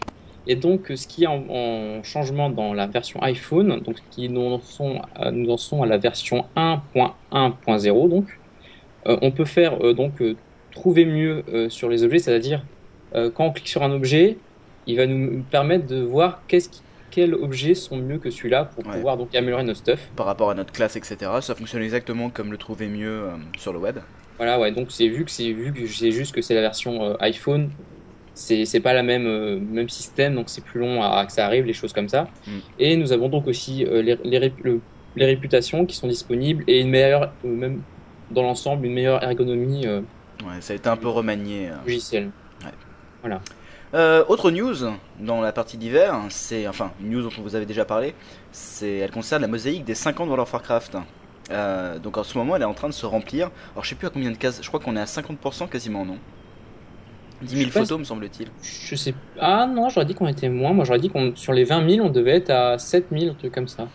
Hmm, ça ça mérite une vérification en direct, en direct live de mon ordinateur. Attention, hop hop hop hop hop. Euh, évidemment je l'ai pas en lien. Est-ce que tu l'as en favori? Attends, vite vite vite vite vite. Euh, non, je l'ai pas. Mais ce qui est sûr donc euh, le, le euh. Bon, je Oui, voilà. Les changements, c'est euh, donc, donc on, on obtient des, des artworks bonus grâce à, au fur et à mesure que les gens postent leurs euh, euh, leurs photos et que donc euh, la, la mosaïque se remplit. Donc par exemple, je, je, je sais pas, on a eu une, une vue d'artiste de euh, Dalaran, euh, enfin Dalaran qui est enlevé maintenant de sous la coupelle à Alterac. Et qu'est-ce Ouais. que ça, ça ressemblait? On voit, on voit une sorte de petits morceaux euh, de trucs qui volent et tout, c'est un peu éclaté. On a ah, eu- Damned 9000 photos. J'avais raison, Ah, en dessous de 10 000. Oui, oui, oui, ah, euh, presque. hein. J'étais pas loin. Oh, tu sais, les Bon, chiffres. On va peut-être pas détailler tout ce qui, on va Euh, peut-être pas détailler tout ce qu'il y avait comme illustration. Oui, il y en a eu pas mal, oui. Juste, c'est vraiment très vague, que ce soit de tubes d'artistes ou. euh, Mais c'est des petits trucs qu'on n'a pas encore eu. euh, des trucs, Ce sont des illustrations, ouais, tout ouais, ça. voilà, de, bah, que ce soit de personnes de Blizzard ou autres. Exactement. Ah, excusez-moi si parfois je suis un peu lent à répondre, mais je mange une pizza en même temps. Donc bon, euh, vous inquiétez pas, je ne suis pas en train de m'étouffer ni rien. Shame, Euh, Oui, pardon on, shame on you. Pas du tout, la pizza c'est très bon. Euh, prochaine news, partie d'hiver, c'est, euh, elle concerne Upper Deck, donc je vais te laisser en parler, Florent. Donc, Uperda qui est donc le fabricant des cartes à jouer Blizzard, enfin World of Warcraft. Donc, euh, euh, Upper Deck nous propose donc un nouveau cadeau en échange des points UDE. Euh, les points UDE, c'est des petites... En fait, on obtient des cartes avec des points qu'on peut donc rajouter à notre compte et ça nous permet après euh, de cumuler donc ces points et d'obtenir des, des choses. Dans les boosters, c'est 100, il me semble. Je, 100 points par booster. je ne sais plus combien on obtient, mais donc on en obtient euh, quelques-uns à, à force de- d'acheter des, des cartes.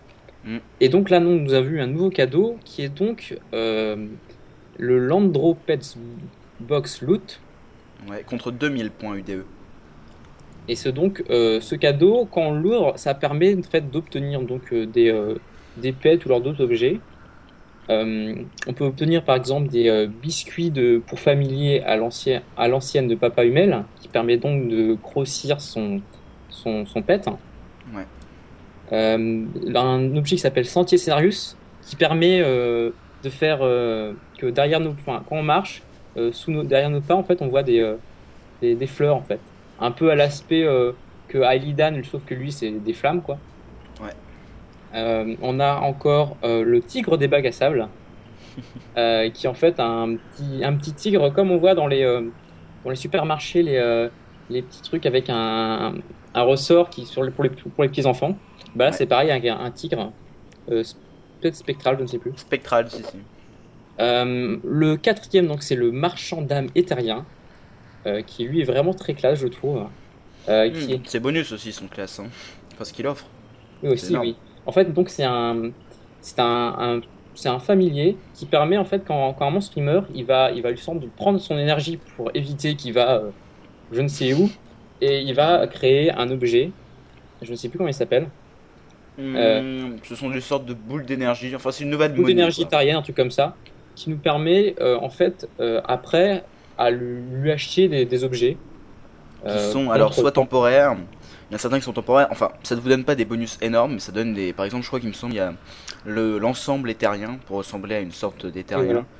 Il y a aussi quelques petits objets en plus qui vous offrent un petit bonus, mais un petit bonus seulement esthétique ou etc. Voilà. Il y en a deux autres des objets. Il en, il en- il en reste deux, donc il y a le cerf-volant dragon, euh, qu'on connaît quand même bien. Enfin, on a vu des, des, pareil, des cerfs-volants pareils. Donc c'est un cerf-volant classique qu'on tient et qui des fois a des, de la foudre qui tombe dessus. Évidemment, c'est un cerf-volant. hein. Et c'est un Euh. mini pet aussi, un compagnon. Et voilà donc. Et nous avons le dernier qui est donc euh, Bananas, qui est donc un euh, chimpanzé euh, familier. Voilà. Faut noter Voilà. aussi que les, donc, euh, les trois premiers. Oui, tu vas le dire, je suppose. Excuse-moi. Oui, voilà, c'est ce que j'allais dire. Donc, les trois premiers, euh, sont donc ceux qu'on trouve le plus, le plus souvent, en fait.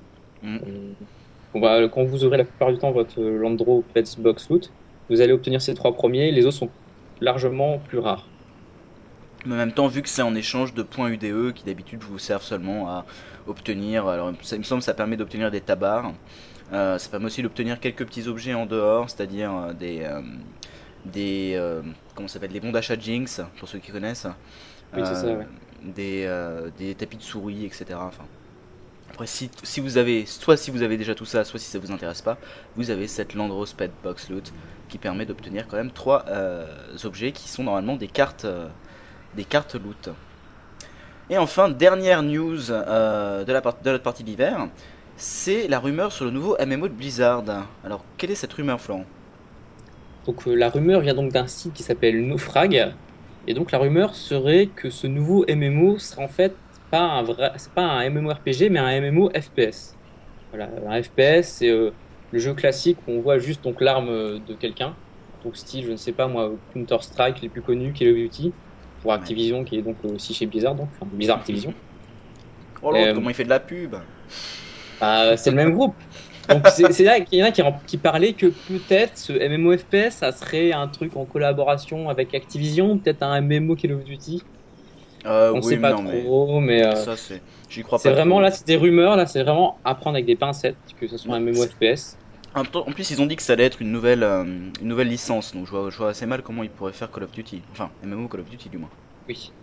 Donc, euh, et donc, c'est quoi la différence entre un FPS et un MMO FPS Bah, un FPS, euh, au dé... parce que là, je vois c'est que la, la différence c'est très. Bah, le FPS, ça serait, c'est juste quand vous allez dans des parties et quand vous Voilà. quittez la partie, c'est tout. Alors qu'un. MMO, c'est, euh, disons, euh, c'est pas en temps, c'est en temps réel, mais je veux dire, c'est que c'est même quand vous quittez le, le jeu, le monde est toujours actif. Voilà, c'est ça que je cherchais à dire. C'est exactement ça. C'est ça.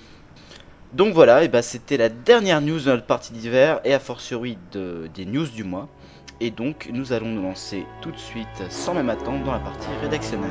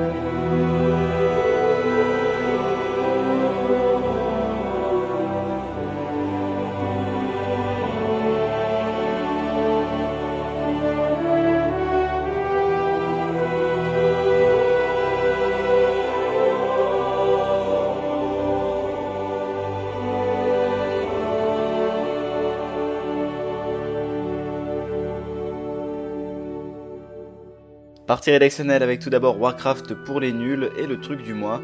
Euh, je vais te laisser en parler, Florent. Donc le truc du mois, alors c'est ne pas hésiter à espionner les autres. Alors je vais m'expliquer parce que là vous allez me dire de, de quoi il parle. Euh, Florent, par il exemple. ses voisins. Non, je n'espionne pas mes voisins. Euh, déjà, je suis en appartement, donc ça va être très dur. Euh, c'est donc, je parle donc d'utiliser l'armurerie. C'est-à-dire, par exemple, voir les talents en fait de ceux qui sont euh, mieux que vous. Faut pas se cacher, il y en a qui sont mieux que vous, donc euh, bah évidemment, certes, ça peut être le stuff. Donc là, vous pouvez voir quel stuff il vous faudrait pour avoir euh, Pour être le meilleur boxeur un- du monde. voilà. Mais il a surtout aussi les talents. Ça peut vraiment changer d'une la façon de vous vous mettez. Ça peut ça peut vraiment vous faire augmenter dans le DPS ou euh, ou en ou en PVP pareil pour euh, gagner en, en rapidité. Ouais, c'est clair, faut pas hésiter à aller voir. Alors, évidemment, euh, ne- n'allez pas voir euh, votre euh, voisin ou je sais pas, quelqu'un de votre guilde, ou etc. Essayez d'aller voir des gens qui sont dans les meilleures guildes de votre serveur ou les meilleures guildes mondiales, voir leurs talents, etc. N'hésitez pas non plus, si c'est sur un serveur français, pourquoi pas d'aller faire un alt et lui demander. Enfin, moi, moi je sais que j'ai déjà eu des gens qui m'ont qui m'ont pour me demander. Bon, après, j'ai peut-être pas bien répondu parce que je suis pas non plus excellent mais je m'intéresse un petit peu à ma classe et effectivement c'était un peu su. Donc les gens après qui demandent Hein, comment tu fais ça comment tu fais ça. Si ça vous dérange pas enfin si si vous avez peur de déranger ne le faites pas. Mais moi je sais que j'hésite pas non plus à aller demander si j'ai besoin d'un- d'une info à un, autre mage ou de demander sur les forums aussi hein. Euh, voilà utiliser l'armurerie. Et c'est surtout pour les talents effectivement. Euh, ça sert aussi beaucoup pour le joueur contre joueur parce que euh, vous regardez les meilleures, euh, les meilleures personnes qui sont en arène, etc. Alors prenez en compte évidemment euh, la composition de l'arène, etc. Mais ça peut vous aider à commencer, puis ensuite à élaborer vous-même votre propre arbre de talent avec vos propres spécificités selon ce que vous utilisez le plus souvent, etc. Donc euh, voilà. Je- Tu as rien d'autre à ajouter, Florent? Non, c'est bon. Ok, donc second truc du mois, un peu le truc du mois bonus, mais un bonus pas terrible, hein, entre guillemets, puisqu'on va vous parler, alors vous allez vous dire, on en parle tout le temps, mais on vous parle en ce moment des tentatives de hack, euh, et en ce moment il y a un petit peu une recrudescence des tentatives de hack, Euh, on en a vu en plus des un peu nouvelles, entre guillemets, Euh, donc bon là, évidemment les anciennes, c'est que ce soit par courrier ou MP en jeu, si quelqu'un vous demande de visiter un lien externe, c'est-à-dire un lien sur internet, si vous ne voyez pas le petit, la petite image bizarre devant le nom, évidemment ne le faites pas, hein, n'y allez pas, sauf si c'est quelqu'un de votre guilde et qui vous dit tiens va visiter ce lien, il y a machin, et encore méfiez-vous, hein, parce que ça peut, ça il pourrait s'être fait corrompre son compte lui-même. Méfiez-vous de ça, méfiez-vous évidemment des mails que vous recevez. Donc si on vous dit euh, suivez ce lien et vous aurez 12 000 PO, ou alors suivez ce lien et vous aurez euh, deux pets exclusifs, etc. Euh, c'est un mail qui cherche à vous voler votre compte. Et maintenant, enfin, ça existait déjà un petit peu pour les sites de PO, etc. C'est-à-dire euh, via les euh, publicités de Google, les Google Ads. Et là, on a vu en fait, euh, il y a quelques jours, ça a été retiré, me semble-t-il, par Google. Mais quand on tapait le mot sur google.com en anglais, si on tapait le mot Armory, A-R-M-O-R-Y, vous pouvez le faire aujourd'hui, j'ai vérifié, ça n'y est plus, me semble-t-il. Mais le premier lien qui s'affichait était un lien sponsorisé, et c'était un lien évidemment qui envoyait vers une fausse armurerie qui cherchait tout simplement à vous voler votre compte. Et en plus, comme la plupart des choses sur l'armurerie vous demandent de rentrer votre euh, compte et votre mot de passe, bah, évidemment c'était le meilleur moyen de vous voler votre compte, euh, puisque vous donniez directement les informations aux, euh, hackers. Donc faites toujours très attention sur ce que vous cliquez. Et je crois que c'en est terminé avec le truc du mois. Et on passe au mode du mois, Florent, qui est Deadly Boss Mode. Oui, Deadly Boss Mode qui nous a été gracieusement euh, proposé par Loric, donc je le remercie.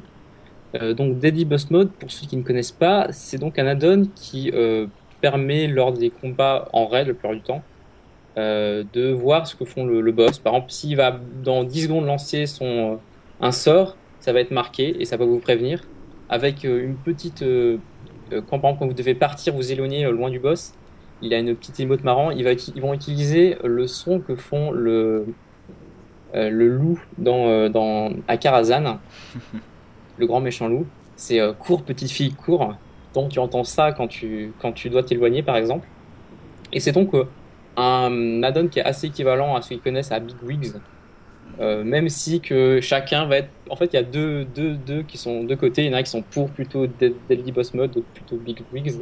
toi, je crois que Deadly plutôt Boss des... Mode Voilà, Deadly Boss Mode. Euh, moi, j'ai utilisé surtout pour ma part Big Wigs, mais Deadly Boss Mode a l'air pas mal aussi. Euh, donc après, je pense que ça dépend peut-être euh, déjà ça a son affinité par rapport à la donne, mais euh, mais je pense qu'ils sont assez équivalents et après chez chacun suivant ses ses affinités. Quoi. Effectivement, j'ai essayé les deux aussi. En premier temps, j'avais Big Wings, et là, depuis, je crois que depuis que Wrath of the King est sorti, je suis sous Deadly Boss Mode. Et j'ai rien à reprocher à cet add-on personnellement, donc je le trouve plutôt excellent. Il affiche vraiment les infos importantes, etc. Ne pollue pas trop votre écran. Euh, donc bon. Bon, ça reste quand même un add-on qui prend un peu de place lorsque vous êtes en combat, hein, c'est-à-dire ça affiche vraiment pas mal de choses intéressantes. Donc euh, si vous êtes assez peu adepte des écrans, euh, comment dire, chargés, oubliez Deadly Boss Mode. hein. Enfin, à part, enfin, j'ai pas non plus cherché à trop bidouiller les options, mais ça m'étonnerait que vous réussissiez à, à en faire un tout petit add-on euh, qui soit bien caché, puisque le but c'est vraiment de vous prévenir des dangers immédiats et donc le plus simple est encore de l'afficher en énorme au milieu de l'écran. Mais je suis quasiment sûr qu'il prend moins de place déjà que Big Wigs déjà. Euh, Euh, Big Wings, oui, euh, l'écran, je m'en souviens, c'était assez euh, énorme. hein. Enfin, Et niveau Ouais. RAM aussi, je parle là. Niveau mémoire Ah. vive, s'il prend, je crois que aussi il est, en- il est moins gourmand, je crois, Deadly Boss Mode. je sais plus du tout. Bah, je te dis, j'ai pas touché à Big Wings depuis très longtemps. Euh, faudrait que je- j'aurais essayé un de ces jours quand même pour voir s'il a évolué ou pas euh, vraiment beaucoup. Mais euh, personnellement, Deadly Boss Mode, il me va tout à fait. Euh, c'est tout pour le mode du mois et on passe au Mount Pet Show. Mount Pet Show spécial Protodrac ce mois-ci. Je te laisse en parler, Florent. Donc nous remercions encore une fois Jérôme qui nous permet d'avoir donc notre Moped Show du mois. Ouais. Euh, donc je vais parler donc des, euh, des proto-Drake. Alors tout d'abord, il y a pour l'instant 7 lootables actuellement en jeu si vous connectez euh, tout de suite et que vous allez essayer d'en avoir. Tout de suite, hein. Hop. Tout de suite. Enfin après, Après, Voilà, après, après- faire, oui. Alors tout d'abord, on a le proto-Drake vert. Euh, Celui-là, il s'obtient grâce à la réputation Oracle, qui est donc une réputation du bachin de Cholazar, à partir du niveau révéré. Hmm. Et on a 2% de chance de le looter. Donc vous en avez parlé, il me semble-t-il, euh, il y a quelques épisodes, quelques Oui. c'était l'épisode précédent ou l'épisode d'avant, et euh, c'est un œuf donc vous pouvez l'ouvrir une fois par semaine. Donc bon, une fois par semaine, vous avez rendez-vous avec les oracles, et donc au bout de 50 semaines, vous devriez l'avoir. C'est la probabilité. Alors après, il y en a qui ont au bout de, ils ont fait un an, ils l'ont toujours pas. Donc bon, Ah. chacun sa chance quoi. Bah, 50 semaines, Florent. Un an. C'est rien. Bon, c'est continue. Mais bon, ah, ouais, je sais plus combien de semaines vraiment, mais ça c'est pas grave. Allez, c'est Euh, parti. Euh, après, nous avons donc le Protodrake bleu. Euh, Celui-là, donc, il se loot sur Skadi la brutale. Le brutal. Le Pas brutal, l'abruti. euh, qui est donc dans la cime d'une garde en héroïque. Et le taux de loot, lui, est encore plus faible, il est de 1%. Pas facile, j'ai jamais vu tomber personnellement. Ni moi non plus. Euh, en troisième, nous avons un qui est euh, surfarmé, le pauvre. C'est le Protodrake perdu dans le temps. Euh, donc, ce, ce- cette monture s'obtient en tant qu'en tuant le, le mob rare du même nom, euh, qui se balade en volant dans les pics foudroyés. Ouais. Il se loot à 100%, mais euh, ce, ce mob rip-hop aléatoirement dans la semaine à certains moments. Ouais, c'est tous les qu'il est 3-4 très jours. recherché. Tous les 3-4 jours, donc c'est c'est pas, pas, simple à avoir, surtout, ouais, surtout qu'il est pas fixe, ouais, il vole en l'air, donc il a un parcours assez long quand même dans les pics foudroyés. Donc pour le trouver, eh bah, soit vous êtes, euh, vous avez beaucoup de courage, soit vous êtes malin et vous essayez euh, d'y aller le mercredi juste après la maintenance, euh, puisqu'en général il y a une partie des mobs rares qui apparaissent directement. Donc euh, avec un peu de chance, vous pouvez le trouver. Le prochain? Le prochain, donc c'est le. Alors là, on va passer dans ceux qu'on obtient avec les hauts faits. Donc il y en a quatre encore. Donc c'est le Protodrake rouge.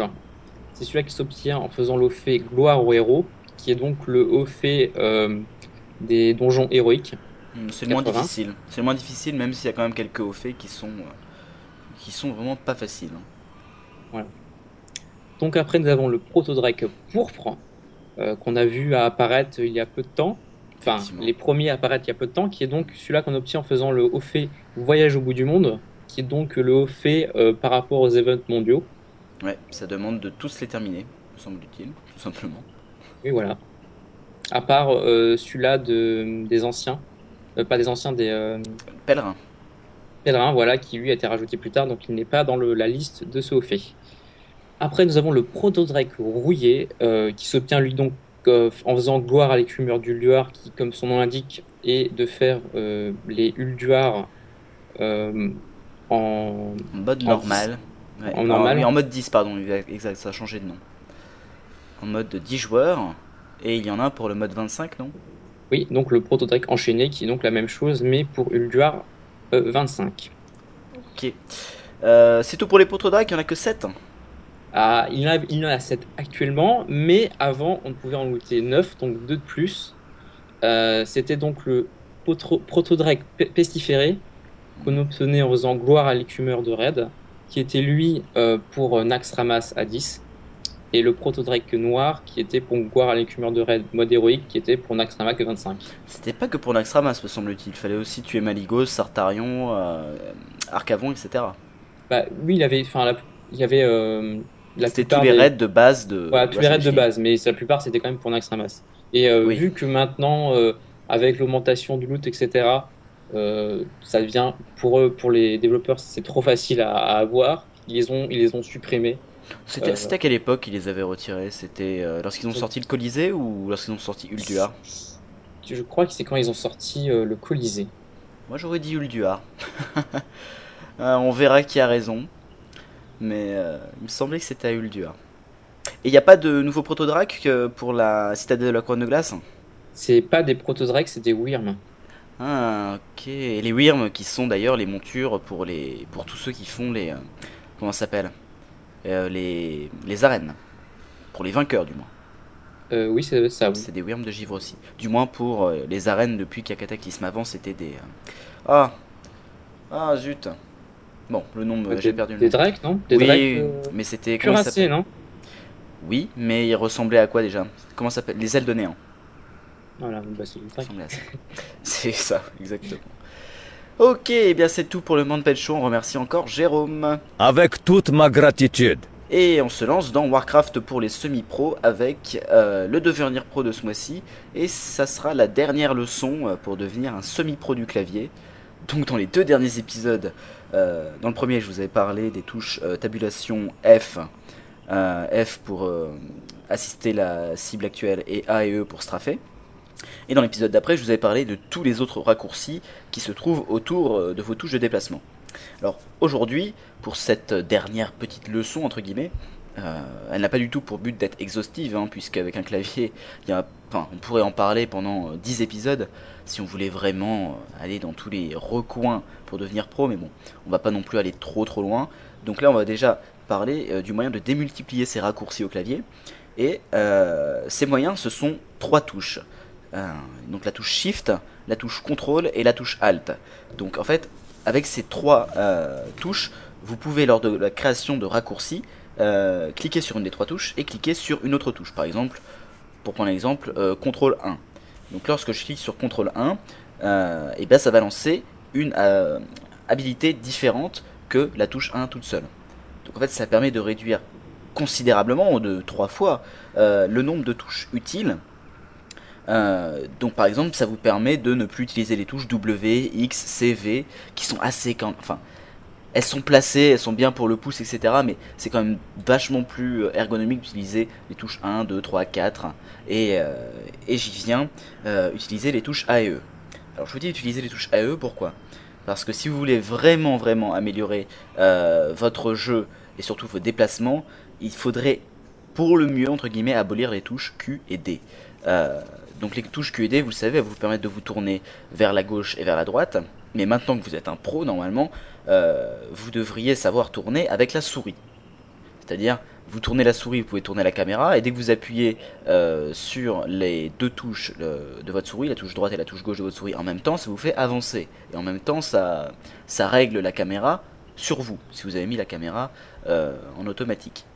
Donc, normalement, vous devriez ne plus avoir besoin des touches Q et D, et vous devriez pouvoir vous déplacer seulement en strafant, et avec la touche avant et la touche arrière. D'accord? Et faire vos, changements de direction avec la souris. Donc en fait, si vous supprimez les touches Q et D mais que vous continuez à straffer, autant déplacer les touches A et E sur les touches Q et D.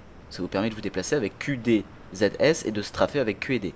Et il vous reste deux touches libres maintenant, les touches A et E. Et les touches A et E, c'est si vous, si vous mettez vos doigts sur Z, Q, S, D, vous allez voir que les touches A et E, c'est vraiment les plus proches d'accès avec la touche R et la touche F sur le côté. Mais A et E, c'est vraiment les deux touches. Euh, les deux touches les plus simples à utiliser, quoi. Donc ça vous permet de mettre vraiment des habilités ultra simples à utiliser. Puis en plus, vous pouvez faire par exemple ensuite Shift E, CTRL E, etc. Ça reste très facile à faire avec euh, l'auriculaire pour cliquer sur Shift ou CTRL. Voilà. Donc c'était tout pour cette dernière petite leçon pour devenir un semi-pro du clavier. J'espère que ça vous aura aidé. Je pense qu'une échelle de 1 à 10 ne suffit pas à capturer tous les subtils détails de comptabilité. À mon avis, une gradation dimensionnelle de 1 à 12 reflèterait mieux l'importance des paramètres d'aptitude mécanique. Toujours dans Warcraft pour les semi-pros, le débat du mois, mais ce mois-ci, nous n'en avons pas. Euh, Florent et moi, en fait, on n'a même plus à se parler maintenant. Nous sommes en communion totale sur tous les sujets du jeu, c'est ça? Oui, nous sommes télé télépathiquement on, en accord, je sûr. ouais, je pense qu'on n'a pas vraiment trouvé euh, de sujet particulier sur lequel débattre ce mois-ci. Il y a plus, enfin, c'est pas qu'il y a plus grand-chose, mais c'est tout simplement qu'on n'a pas eu de euh, questions sur le jeu. Donc peut-être le mois prochain, peut-être pas. On verra euh, plus tard. Et donc, nous nous lançons dans la partie histoire.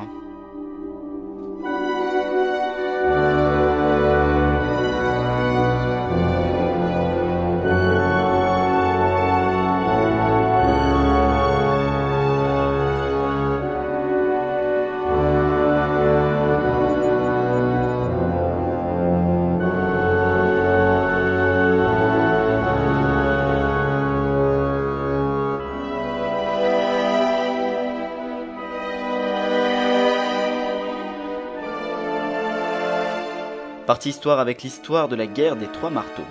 Alors, la guerre des trois marteaux, euh, elle commence, cette histoire commence sous le règne du roi euh, Modimus en Vilmar, au roi de tous les nains. En fait, durant son règne, à, ce roi, Ironforge, ou plutôt Forgefer, euh, était une ville prospère et, qui se développait, mais le problème c'est que la cité devenait un peu trop petite pour contenir tous les nains. Et très vite, trois clans se sont formés, trois clans principaux se sont formés, et sont restés dans une paix relative euh, durant le règne de ce roi Modimus en Vilmar. Donc ces trois clans étaient euh, le clan Bronzebird, euh, Barbe de Bronze, mené par le Tan Madoran, Madoran Bronzebird, qui étaient les protecteurs traditionnels d'Ironforge. le second clan était le clan des Wildhammer, les marteaux hardis, qui étaient menés par le, Tam, pardon, le Tan Cardros Wildhammer, dans les collines et les plaines qui étaient aux alentours d'Ironforge. Et enfin, les euh, nains Dark Iron, euh, donc Sombre Fer, qui étaient menés par le Tan sorcier Torissan et qui vivaient dans les ombres les plus profondes de la montagne. À côté de ces trois clans principaux, il y avait aussi plusieurs autres petits clans sans véritable importance qui se sont, lors de la guerre des trois marteaux, rattachés aux trois grands clans. Euh, on pourrait par exemple parler des Stormpikes, les Foudrepiques, qui étaient amis avec les Bronzeburn. Donc, le règne d'Anvilmar prend fin, il meurt de vieillesse, et cela marque le début de notre histoire, cela marque le début de la guerre des trois marteaux. Donc, à sa mort, la fragile paix entre les trois clans éclate, et une guerre civile euh, dans Ironforge s'engage pour de nombreuses années. Donc cette guerre civile va durer, et les Bronzebirds, euh, plus puissants et plus nombreux surtout que euh, les deux autres clans, sortent victorieux et bannissent les Wildhammer et les Dark Iron sous la montagne. Dessous la montagne, pardon qui les bannissent d'Ironforge.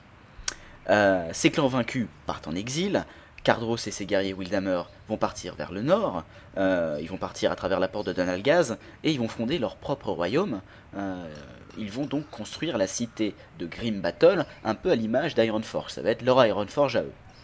Torissan, quant à lui, le Tan sorcier Torissan, et sa femme Modgud, Modgud, sa femme sorcière, vont fonder avec leur, Dark Iron la cité de Torissan dans les monts Redridge. Donc euh, ces monts Redridge qui se situent dans l'actuelle gorge des vents brûlants et euh, les steppes ardentes. Mais à cette époque, euh, le climat était le même que les Carmines aujourd'hui. C'était plutôt verdoyant, quoique un peu sec. ces derniers, ces Dark Iron, sont consumés par une vengeance terrible et ils souhaitent à tout prix obtenir leur revanche pour contrôler toute la région de Casmodan. Ainsi, la guerre des trois marteaux continue, tout simplement parce que les Dark Iron vont préparer une attaque simultanée contre les deux autres clans, euh, contre donc Ironforge et contre Grim Battle. Donc les deux armées vont se diriger vers les deux cités naines. La première dirigée par euh, va attaquer Forgefer. Euh, et cette bataille va être très serrée en fait. Euh, Madoran Bronzebird et son clan vont finir de justesse à repousser les armées de Torissan, euh, lesquelles vont s'enfuir vers leur cité, donc vers le sud. Euh, la seconde attaque, quant à elle, est dirigée par Modgud, la femme de Torissan, et elle va attaquer Grim Battle. Donc la bataille va être féroce, Modgud en va en appeler aux ombres de sous la montagne pour piéger et pour semer la peur dans le cœur des Wildhammer. Modgud euh, va réussir à passer les défenses et va même mener un siège au cœur de la forteresse de Grim Battle. Et c'est seulement dans un dernier élan, un dernier élan de, courage, de désespoir, que Cardros, Cardros euh, Wildhammer, lui-même, le roi, euh, va s'élancer sur la reine sorcière et va la battre. Suite à, suite à la mort de la sorcière, suite à la mort de Modgud, les Dark Iron vont fuir Grim Battle et vont tenter de rallier euh, leur cité qui est au sud, mais bien plus au sud. hein. Vous voyez bien où situe Grim Battle, euh, plutôt en Casmodon très nord, voire limite Lord Iron, euh, contrairement à Torissan qui se trouve bien plus au sud. Donc les Dark Iron fuient, mais ils vont tomber sur les armées d'Ironforge, qui elles ont réussi à se débarrasser de la première attaque de Torissan, euh, les armées d'Ironforge qui sont venues à l'aide de, de Grim Battle et des Wildhammer. Donc l'armée part complètement euh, en déroute et les nains sont massacrés, les nains les Dark Iron sont massacrés et l'armée est détruite. Nouvellement alliés, euh, les forces de Grim Battle et d'Ironforge, euh, menées par Madoran donc et Cardros, décident d'aller vers le sud pour euh, détruire une fois pour toutes. Ils ont l'intention d'annihiler totalement les Dark Iron et leur ville Torissan. Donc euh, réduire la menace à néant. Cependant, ils vont pas réussir à aller bien loin parce qu'ils vont être stoppés par la fureur de Torissan qui lui va complètement Torissan évidemment, je parle du sorcier cette fois-ci. euh, qui dans sa, dans sa folie meurtrière, il est tombé dans une folie meurtrière euh, à cause de la mort de sa femme, il va, il va incanter un sort cataclysmique, un sort qui est censé lui donner euh, le, la servitude donc euh, d'un être au pouvoir surnaturel, ce qui lui permettrait de s'assurer la victoire contre les deux clans euh, face à lui. Cependant, cela va être sa perte, car la créature qu'il va éveiller, en fait, c'est un seigneur qui avait été banni quand le monde était encore jeune par les titans. Ce seigneur, vous le connaissez peut-être, hein, euh, même certainement, il s'appelle Ragnaros, il s'agit du seigneur du feu, qui avait été libéré, ou plutôt qui a été libéré par l'appel de Torissan. Le retour apocalyptique de Ragnaros sur Terre, euh, son retour en fait à la surface va créer un volcan rugissant euh, qui est au centre de la dévastation qu'il va créer, qu'on nomme aujourd'hui le mont Blackrock, le mont Roche Noire, et euh, aussi son retour va créer la destruction des régions environnantes. Donc ça va créer les steppes ardentes que nous connaissons aujourd'hui, complètement brûlées, etc. Torissan est tué par la puissance de son sort, il ne s'attendait pas à réveiller un monstre aussi puissant, et son peuple, les Dark Iron, sont réduits en esclavage par le Seigneur du Feu. Donc si vous faites les quêtes de cette zone, d'ailleurs, vous pouvez en voir un grand nombre euh, qui s'affairent à creuser, etc. euh, pour, le, euh, pour le Seigneur du Feu Ragnaros. Témoins de cette destruction, évidemment, les rois Madoran et Cardros euh, arrêtent directement leur avancée et ils décident de retourner en hâte dans leur cité, à Ironforge et à Grim Battle, euh, car ils ne veulent pas évidemment affronter l'immortel, euh, de feu. Ils ont bien trop peur de Ragnaros. Les Bronzebirds donc reconstruisent leur cité d'Ironforge et les Wildhammer retournent à Grim Battle. Cependant, les Wildhammer ne s'attendaient pas à retrouver leur cité dans un état pareil. Et il y a en fait une malédiction. La mort de la sorcière, la mort de Modgud, euh, a, ce, en fait, une sorte de malédiction dans la forteresse qui oblige les nains à quitter la cité. Ils ne peuvent plus vivre dans cette forteresse maudite.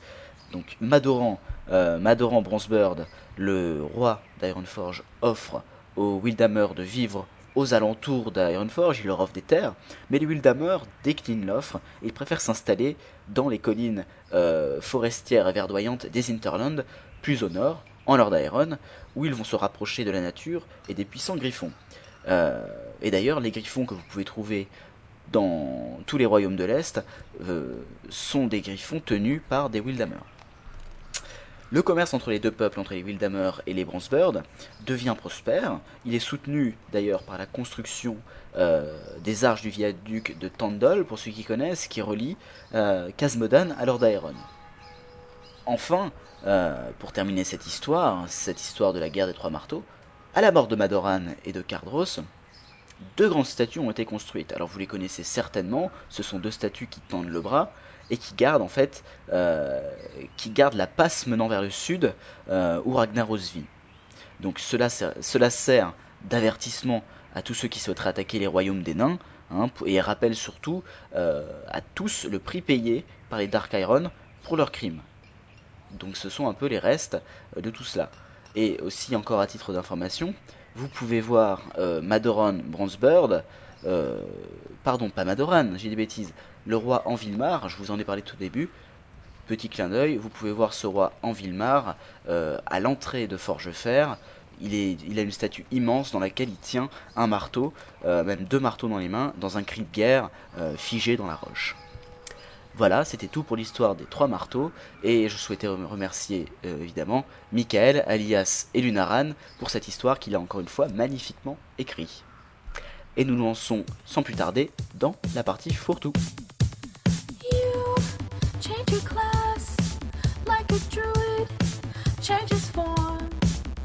Yeah, you have the most odds that I've ever seen. And you seem to think that's the right thing to do.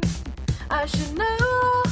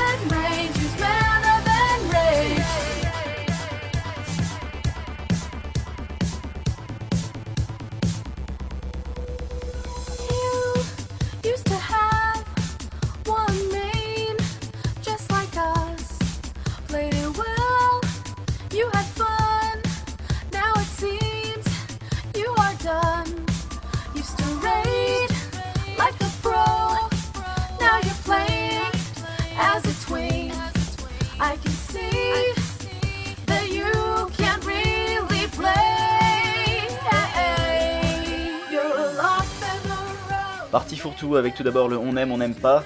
Et euh, ce qu'on aime ce mois-ci, c'est l'activité de la communauté. C'est surtout toi, Florent, qui aime ça.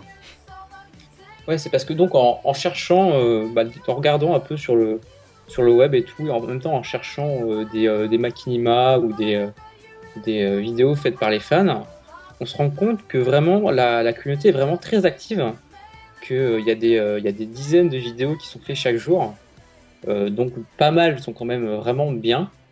On, sent euh, qu'il y, a des- on sent qu'il y a du travail, on sent que c'est des semaines, travail, des, ouais. mois, des mois de travail. Et- hein. soit dans les machinima, dans les musiques, le fan art, sur le cosplay. Euh, on sent que voilà, il y a vraiment une communauté très forte derrière, derrière le jeu. Et, euh, et ça fait plaisir et, euh, et c'est vraiment beau à voir. Moi. Ouais, je sais pas si on s'en rend plus compte que les autres, mais c'est vrai que par exemple, tout bêtement, pour quand on cherche les musiques pour introduire le fourre-tout, d'ailleurs la musique ce mois-ci c'est Halterholic, euh, que Florent a trouvé d'ailleurs. Il me semble que tu apprécies bien cette musique. Oui, moi, elle me, mais elle me fait marrer. Enfin, je trouve que bah, la musique en elle-même, euh, je suis pas un grand fan de cette chanteuse d'où c'est tiré, enfin, euh, la reprise. Mais, euh, mais les paroles là sont quand même bien recherchées. Euh, c'est ça aussi qui, qui- qui sont c'est vraiment des, des vraies paroles. C'est une reprise me semble-t-il, non? Oui, c'est une reprise de. Alors, je ne sais jamais le nom de la chanteuse. Euh, Ah, Katy Perry, mais il me semble en plus que c'est une reprise euh, d'une autre, autre personne qui Oui, a voilà. cette musique. c'est une- Parce qu'en fait, au départ, euh, la personne avant qui a fait les paroles a fait des super paroles, mais a pas une voix très. euh, voilà. Mais voilà. il n'empêche que ses paroles sont géniales. Donc, elle, euh, la fille euh, qui a fait donc, cette, cette chanson, euh, a repris donc, les paroles de quelqu'un. euh, Mais euh, vu qu'elle a une superbe voix, je trouve. Oui, Euh. c'est, c'est, oui. Elle a une jolie voix, c'est vrai. Elle a une jolie voix quand même. Elle a une voix. euh, Tout Voilà, ça pour ça dire que pour choisir cette musique, on a dû faire un choix entre plusieurs autres musiques, puisque euh, rien qu'en un mois et demi, on a eu combien? On a fait le choix entre deux trois musiques, hein. un peu, un peu plus. plus. Bah après, ça dépend. Il y a suivant les styles qui vont bien ou pas avec voilà, c'est clair. Et puis aussi suivant la qualité, mais je veux dire, Voilà. on, on parle de au moins oui, deux voire Au moins trois, une quatre. dizaine de, de, de que sur des trucs musicaux de, de, de chansons qui ont été créées spécialement pour faire cette makinema. Ouais, c'est clair. Non, mais c'est très très. Enfin, enfin bref, voilà. Nous, ce qu'on aime, c'est euh, la grande activité créative de la communauté. Euh, et on a des exemples tous les jours avec les fanarts, les cosplays, même les gens qui font des screens, tout simplement. Il y a des screens qui sont très jolis. Euh, voilà. Donc, on voulait vous dire qu'on aimait ce travail et qu'on aimait tous les gens qui faisaient ça. Par contre, il y a des choses qu'on n'aime pas. Il y, a, il y a des choses qu'on n'aime pas, et là, c'est moi, ce mois-ci, qui aime pas. et j'aime pas le. Comment? Un gros coup de gueule là pour le euh, coup. Ouais, non, non, mais là, on n'aime pas le magazine World of Warcraft. Euh, alors, c'est pas qu'on n'aime pas le magazine en lui-même, hein, on, on est sûr qu'il va être génial, etc. Euh, par contre, très franchement, là, malgré une preview de 40 pages, euh, déjà, il y a un problème, enfin, moi je trouve qu'il y a un problème en termes de prix qui est bien au-dessus du marché. En Europe, c'est environ 10 euros l'exemplaire. Ça dépend si vous inscrivez pour un ou deux ans. Si vous inscrivez pour deux ans, il me semble que ça fait tomber à peu près à 9 euros, quelque chose comme 9,30 euros. Et si vous vous inscrivez pour euh, un an seulement, ça fait quelque chose comme 10,50 euros. Enfin bref. Quand on voit euh, un autre magazine comme euh, Joystick euh, qui fait des hors-séries sur WoW, mais c'est des hors-séries à, à 7,50€ et c'est surtout des hors-séries qui sont disponibles dans les points de vente habituels, dans les points de vente, dans les les ma- zut, les, maga- les Marchands de journaux. marchands de journaux, j'allais dire magasins de journaux, je me disais, Hmm, il y a un problème. Les marchands de journaux, euh, qui sont donc plus simples d'accès, Enfin voilà quoi, 10 euros l'exemplaire, c'est déjà très cher. Et puis leur retard aussi, ils ont un retard incroyable. J'ai demandé à un, à un ami qui l'a commandé, car moi j'ai pas commandé ce magazine, hein, mais un ami qui l'a commandé, ils avaient dit que ça devait être dispo fin décembre, et apparemment il l'a toujours pas reçu. Alors je sais pas si c'est le seul dans ce cas-là, mais il me semble que même sur le site, ils ont pas dit avoir envoyé le- les magazines, si? Non, j'ai pas vu que c'est marqué. J'en ai vu certains aussi, sur- par exemple sur Judge Hype, qui se demandaient euh, quand est-ce que j'allais recevoir mon magazine parce qu'ils l'avaient toujours pas reçu. Donc là, c'est un peu du. Bon, voilà euh, quoi. Le magazine a un retard énorme. Petit foutage de gueule. euh, Le prix est pas mal aussi. Donc là, gros moins 1 quand même pour, pour euh, ceux qui font le magazine. Alors je sais pas si c'est Blizzard. Mais euh, dans tous les cas, c'est pas, c'est pas terrible, terrible. Faudrait que je retrouve le nom de l'éditeur de ce magazine. Euh, et puis la preview, enfin il y a de très jolis fanarts, euh, pas, pardon, pas fanarts, des, euh, des, comment on appelle ça? Oh là là, j'oublie tout en ce moment, c'est absolument ignoble. hein. Bah si, des fanarts, si si, c'est ça. Des, non non, mais je- parce que c'est pas des fans qui l'ont fait, je pense, c'est des, des vrais dessinateurs, vois-tu. Euh, non pas que les gens qui fassent des fanarts ne sont pas des vrais dessinateurs. Dessin c'est de ce que je raconte. développeur, quoi. De... Voilà, des dessins euh, qui sont un peu exclusifs. C'est très joli, mais euh, après, il n'y a, pas- il y a pas de. comment dire De Il l'exclusif n'y a pas de contenu. ex- Voilà, il n'y a pas de l'exclusif. Alors, c'est, je crois, quasiment des choses qui ont été dites avant à la BlizzCon, ou truc comme ça, je crois. Ouais, c'est toujours intéressant. Enfin, c'est pour les gros fans. Il faut être très fan de World of Warcraft. Je Et avoir l'argent. sûr. Et avoir l'argent. Moi, j'ai l'argent, mais c'est même. Voilà quoi, ça me. Ça me- Bon. Quand je, Non, je quand je vois leur déjà, il déjà, déjà 13 euros par mois euh, pour Warcraft. Si en plus tu veux 10, 10 euros par tous les 3 mois pour t'acheter ton exemplaire, Oui, Voilà, non, mais après, faire, voilà, ouais. il y a des, il y a des, c'est un bel objet, c'est un, il fait plus de 140 pages, me semble-t-il. Mais après, si c'est pour l'avoir tout le temps en retard, etc. euh, voilà. Non, merci, je passe. On arrête ici ce on n'aime pas. Je pense qu'on a assez détruit le magazine de World of Warcraft, euh, qui, je pense, quand même, va être une- d'une bonne qualité, certainement. Mais voilà. Euh, public, te voilà averti. Euh, toujours dans le fourre-tout, on passe à la partie d'hiver, hein, tout ce qui gravite autour de World of Warcraft. Et pour rester dans des bouquins, on va parler du guide des donjons de Brady Games. Alors on va en parler, on va en dire simplement quelques mots. Euh, vous devez connaître ce guide déjà par cœur, je suppose. C'est, euh, il y en avait eu un pour World of Warcraft original, il y en a eu un pour The Burning Crusade, Euh, même je crois qu'il y en avait eu deux à l'époque de Burning Crusade. Non? Hmm je, je ne sais pas, alors je pourrais pas te dire. question potentielle. Et là, il y en a un aussi, enfin, j'ai envie de dire, pour Blast of the Lich King, mais c'est quand même, comme toujours, super tardif. hein. Il arrive super tard, ce, ce guide des donjons. Ça fait combien de temps? Ça fait un an quoi que l'extension est sortie. Donc bon.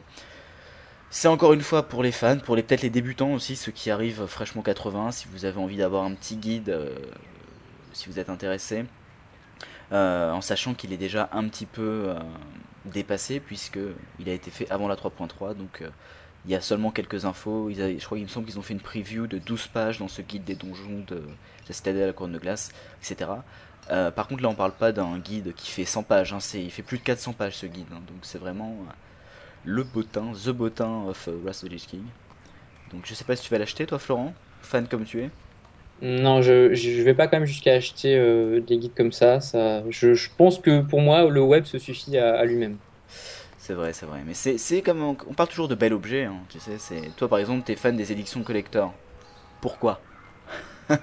Euh, pareil, oui, je suis d'accord que c'est un, un bel objet, mais euh, en fait, moi, je me, pour les bels objets, je vais plutôt voir d'autres choses. Pour les beaux objets, ouais, effectivement. Bah, je, la plupart du temps, euh, je trouve que les goodies de World of Warcraft sont pas si bien que ça en fait. Bah oui, mais bon, attends, en même temps, c'est, je veux dire. euh, Et c'est pour ça que la plupart du temps, bon, je vais acheter autre chose et c'est tout. Faut pas Oui, chercher oui, loin. c'est clair, c'est clair, c'est clair, mais bon, ça va. C'est pour les fans, quoi. Euh, Exactement. autre chose dans la exactement. Autre chose dans la partie d'hiver, le film de Warcraft. On espère que ça va avancer, euh, tout simplement parce que Sam Raimi, pour ceux qui connaissent, c'est celui qui a euh, qui a réalisé les trois premiers Spider-Man, euh, ne devrait pas tourner euh, Spider-Man 4. Euh, il n'a pas été mis à la porte, je pense pas, mais en tout cas, ce ne sera pas lui qui va réaliser ce film. Et donc, on espère que son prochain film sera Warcraft. Bon, par contre, on sait qu'il a d'autres projets dans les cartons lui aussi, donc espérons. alors, est-ce que tu fais partie des gens qui espèrent que Sam Raimi va, va tourner euh, Warcraft, ou est-ce que tu fais partie des personnes qui souhaitent qu'il ne le tourne jamais? Bah, le fait est que les Spider-Man, je suis vraiment pas un grand fan de ces, ce- ces films-là de super-héros. Hmm. Donc je ne sais pas trop quoi en penser. Euh, C'est-à-dire, je veux dire, je ne voudrais pas qu'il fasse des, enfin, un peu comme il a tourné Spider-Man, faire pareil avec War- Warcraft par exemple. Euh, Disons qu'il a quand même réussi à, comment dire, à offrir Spider-Man au plus grand nombre. C'est-à-dire, quand tu lis les, les comics, etc., c'est. Attends, c'est pas. Faut suivre un petit peu, hein. Il a quand même réussi à vulgariser, entre guillemets, l'univers de Spider-Man pour en faire un film d'action, somme toute correct. Euh, bon, après, je suis pas un très grand fan du troisième volet, par exemple, mais le premier volet déjà était très bon. Euh, bon. Après, je trouve, verra. bon, il a fait une trilogie assez sympathique. Pardon, assez sympathique. Euh, pour le plus grand nombre. Bon, effectivement, nous on est fanboy de Warcraft, donc si on nous fait un Warcraft édulcoré, euh, je suis pas sûr que ça va nous plaire, mais bon. J'aime pas les discourtois, les méchants, et surtout les pas gentils. Autre euh, chose dans la partie d'hiver, je vais te laisser en parler, Florent. Euh, C'est donc quelques petites machinima. Il y en a au moins Euh, trois. tout d'abord, donc trois, oui, trois machinima. Euh, tout d'abord, une qui s'appelle Shadow of Dalaran City. Et on va rester un peu dans les comics, donc, euh, parce qu'en fait, c'est une machinima qui, euh, qui, qui fait une enquête policière et qui en même temps, euh, donc une machinima normale, et des fois, fait, ça revient comme en fait en forme de planche, comme dans les comics. Un peu, je ne sais plus quel, quel film faisait ça, je crois que c'était Sin City, mais je suis, je suis même pas sûr. Euh, Oh là là, tu me poses des questions. Là, je, je reviens loin, mais bon, donc c'est très, très sympa le, le- comment c'est fait et, euh, et, euh, et l'histoire et l'histoire est vraiment bien aussi. Le scénario est pas mal. C'est un- une petite vidéo, hein, ça dure 5 minutes. Mhm. Et euh, bon voilà, donc c'est à regarder. Moi, je dis. Moi, ça me fait penser à HeroCorp. Je sais pas si tu l'as vu ou pas, HeroCorp. C'est- c'est- je n'ai pas vu. Oh là je, là là. connais- là. Je compte l'acheter en fait euh, bientôt, Non, euh, vu vu que euh, les nos amis de Scud.tv m'ont grandement fait envie avec leur interview de Simon Astier et de euh, Lionel Astier. c'est ça. Père et fils, enfin dans l'ordre dans dans inverse, fils et père, effectivement. Euh, HeroCorp et donc euh, le générique d'HeroCorp qui est sous forme de comique, c'est pour ça qu'on vous en parle. Euh, seconde vidéo, Space Bar Clown, ou Clown plutôt. Space Clone, ouais. donc qui est une vidéo, euh, enfin une, une enfin en deux machinima. Je m'explique. Euh, en fait, il y a un tout départ où c'est en fait un sorte de Warcraft euh, 8 bits. C'est euh, c'est tout en, donc en 8 bits. Et c'est vraiment génial comment c'est fait. ça fait vraiment réel. J'a- J'aurais trop vu Warcraft un peu comme ça, ça aurait pu être marrant. Hmm, ça me rappelle 2D. une extension où on devait jouer Molten Core, euh, un peu en 8 bits aussi. Hein. Oui, oui, Hmm. c'est a Molten Core. Oui, je sais plus comment c'était le titre, euh, mais qui était, qui est jouable euh, la Qui version. euh, jouable, Molten. oui. Il y en Euh, a qui ont fini le jeu. Euh, Daniel a fini le jeu, si je dis pas de bêtises. Oh là là, oui, c'était à l'époque, donc euh, pour ceux qui ne l'ont pas, qui l'ont pas connu, c'était un poisson d'avril d'il y a deux ans, me semble-t-il. C'était pas, ce- c'était pas cette année. Et donc euh, il y a donc ça en, en début, et après il y a vraiment une chanson, euh, une chan- ça c'est musical, une vidéo donc pour euh, c'est Space Barcoon, c'est pour en fait, euh, c'est pour parler de ceux qui font que de sauter euh, partout. Là c'est évidemment un elfe de la nuit parce que la plupart du temps c'est vrai que les elfes de la nuit ont plus tendance à sauter. euh, Ah, ça- Ah, info, info, les elfes de la nuit ont tendance à plus sauter que les autres. Euh, on vient d'apprendre quelque chose. Hein, Je n'ai rien dit. Oui, bien sûr. alors, c'est toi qui interprète. Je, je n'ai rien dit de, de spécial. J'ai rien interprété, Euh, j'ai simplement répété. Ouais, c'est ça. Et donc, euh, voilà. Et donc, c'est aussi pas mal. La, la chanson est pas mal. Et surtout, moi, j'aime beaucoup vraiment le, le tout départ avec euh, la version 8. Ok, enfin, dernière machinima, The Worgen. Donc, The a World of Warcraft Cinematic Movie, qui en fait euh, l'histoire de deux, deux humains, euh, dont l'un va expliquer en fait l'histoire euh, des Worgen, enfin comment ils sont arrivés là, avec à l'histoire avec Arugal donc, et euh, comment c'est présenté, c'est c'est très bien fait, je trouve. Euh, ça, fait, ça remplace, ça c'est- fait une Est-ce que c'est aussi bien présenté qu'une partie histoire sur les Worgen C'est pas la même chose. C'est écrit, c'est- enfin c'est oral et l'autre c'est euh, vidéo. Mais, ouais, euh, ouais, ouais, ouais, ouais. Hein? Bon, donc ça parle d'Arugal et tout, c'est ça? Et d'une manière intéressante ou? Bah, pas vu. On le voit déjà, en- enfin dans le jeu quoi. C'est euh, c'est assez, euh, on l'a pas, on n'a jamais vu vraiment l'histoire d'Arugal. euh, c'est juste écrit, on l'a jamais vu vraiment de cinématique ou quoi. Ouais. Donc c'est vraiment pas mal fait. Donc. Pour ceux qui veulent en savoir plus et qui en connaissent pas beaucoup, mais c'est en anglais bien sûr, Ah, comme la, quand même la plupart des. des bonnes des machinima. Enfin, attention, on dit la plupart, hein, on parle. Il y a quand que des voilà, très la bons. première que j'ai dit, Shadow of Dalaran City par exemple, est en français. C'est un français. Oui, il y en a, mais il y a pas mal de bons, euh, de bons movie makers français. Hein, quand tu vois par exemple, je sais pas, euh, Jack problème, Holly c'est qu'ils- Beat. c'est euh, oui. ils font la plupart du temps en anglais. C'est ça le problème. Il y en a qui sont. Oui, oui, c'est vrai. Oui, c'est vrai. Sous-titré français en général, mais oui, effectivement. Heureusement, Enfin, en même Mais temps, ils si on veut toucher le plus grand nombre, hein, je les comprends. promis à Zeroth.fr restera en français, puisqu'il est tout à fait bloqué par son nom, tout simplement. Bon, euh, passons cette blague minable et terminons la partie d'hiver avec, euh, eh bien oui, l'anniversaire de la sortie de Burning Crusade, euh, qui était donc du 15 au 16 euh, janvier, donc c'était il y a à peine quelques jours. Et à la sortie de Burning Crusade, c'était il y a combien d'années? Attention, réflexion 1, 2, 3, 4, 5 ans. C'était en 2007, donc 3 ans. Oh, 3 ans, ouais. Putain, ça fait longtemps. hein. Et donc nous vous proposons donc de revoir pour le, le coup, ce coup-ci euh, la vidéo qu'avait fait Patrick euh, sur la sortie donc aux Champs Élysées. Oh là là, le gros fanboy. oh, comment t'es fan euh, de Patrick Mais je ne dirai rien. Non, effectivement, donc on va vous mettre les liens de quelques vidéos. C'était euh, c'était des vidéos que. euh, donc la vidéo de la sortie sur euh, les Champs-Élysées, puis aussi, euh, pourquoi pas, les liens aussi qu'avait fait, des vidéos qu'avait fait Blizzard à l'occasion. Euh, et bah c'est à peu près tout pour euh, le fourre-tout, ou du moins pour les, la partie d'hiver. On va s'atteler aux quelques commentaires iTunes et, euh, et aux autres commentaires. Donc ce mois-ci, combien de commentaires, Florent? Donc les commentaires iTunes, nous en avons donc 518. Euh, qui est 518 donc pas mal. commentaires iTunes. On a dépassé la barre, la barre des 500.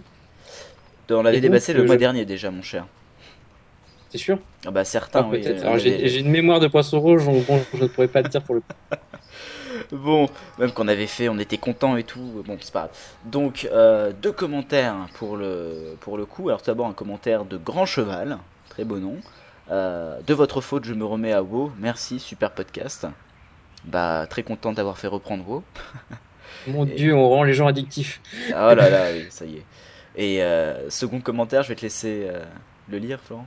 Donc de Nemesis21 qui vous dit Voilà pour ma part, je connais ce podcast depuis peu, 6 mois. et je le trouve génial. Vous faites une bonne équipe, un bon boulot, donc continuez comme ça, car c'est avec impatience que j'attends chaque mois la sortie du prochain numéro. Merci pour tout. Et ben merci à vous pour tous ces bons commentaires. Pas de critiques ce mois-ci, hein. non c'est le début d'année, on commence soft, on les mettra le mois prochain. C'est la bonne résolution, on va plus mettre de, de- de commentaires critiques. En fait. Maintenant dans les commentaires on se lance plus que des fleurs, ça y est, euh, on est en 2010, on va prendre la grosse tête, très Il nous important. reste plus que deux ans à vivre, alors dans tous les cas, euh, Ah oui un, peu, un tout petit peu plus en fait, hein. deux ans et dix mois, allez. Bon, euh, ben c'est la fin de notre épisode. Ah, ça, il manque quelque chose, non? T'as pas l'impression? Mhm, mhm. Un petit truc là. Un ah oui, truc, Un cadeau bonus peut-être. Hmm, de la lessive, un cadeau bonus. Et notre cadeau bonus ce mois-ci, Oh c'est... mon dieu. oui, la, bla- la blague était pathétique, mais c'est pour ça que je, je suis passé rapidement dessus. Bon, ce mois-ci, donc, euh, notre cadeau bonus, c'est la chambre de Marcel. Euh, mais qu'est-ce que c'est la chambre de Marcel, Florent? C'est euh, encore un- une chose folle de, donc, de Xélandre. Ce Murloc un peu bizarre a, a créé une zone donc cachée sur le blog azeroth.fr. Eh oui, une zone Et- cachée et vous pouvez pas y accéder, voilà. Dommage pour vous. Il faut penser très fort au code Konami. Et, euh, et la plupart du temps, elle apparaît. En fait. Ah, vous pensez très fort au code Konami. Ah, bon, d'accord. Ouais. Konami avec un K, non? Parce que sinon, Avec un K. Konami, ami. Non, elle est nulle. Je, je ne ferai pas cette blague.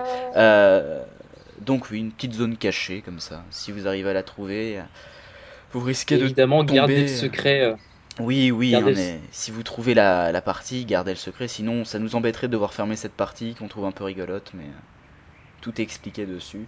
Euh, le mystère reste entier pour le moment, et si vous, si vous arrivez à y accéder, je pense que vous verrez quelques spécimens étranges. Et bientôt Euh. un film comme le Da Vinci Code. Euh, non. Je sais pas, Da Vinci Code, truc secret et tout. Oh là là. Et là, Mon dieu. Et bien c'est sur cette vanne, Qu'est-ce qui se passe c'est sur ces vannes nazes que nous allons nous quitter.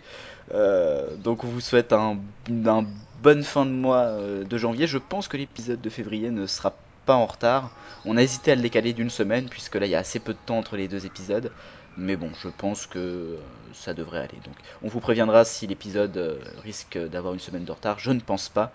Et donc bonne euh, fin de mois et encore une bonne année d'ailleurs puisqu'on est en janvier, on a encore le droit de le dire, on en profite. Et, euh, et voilà. Allez, à plus. Bonne année et au revoir.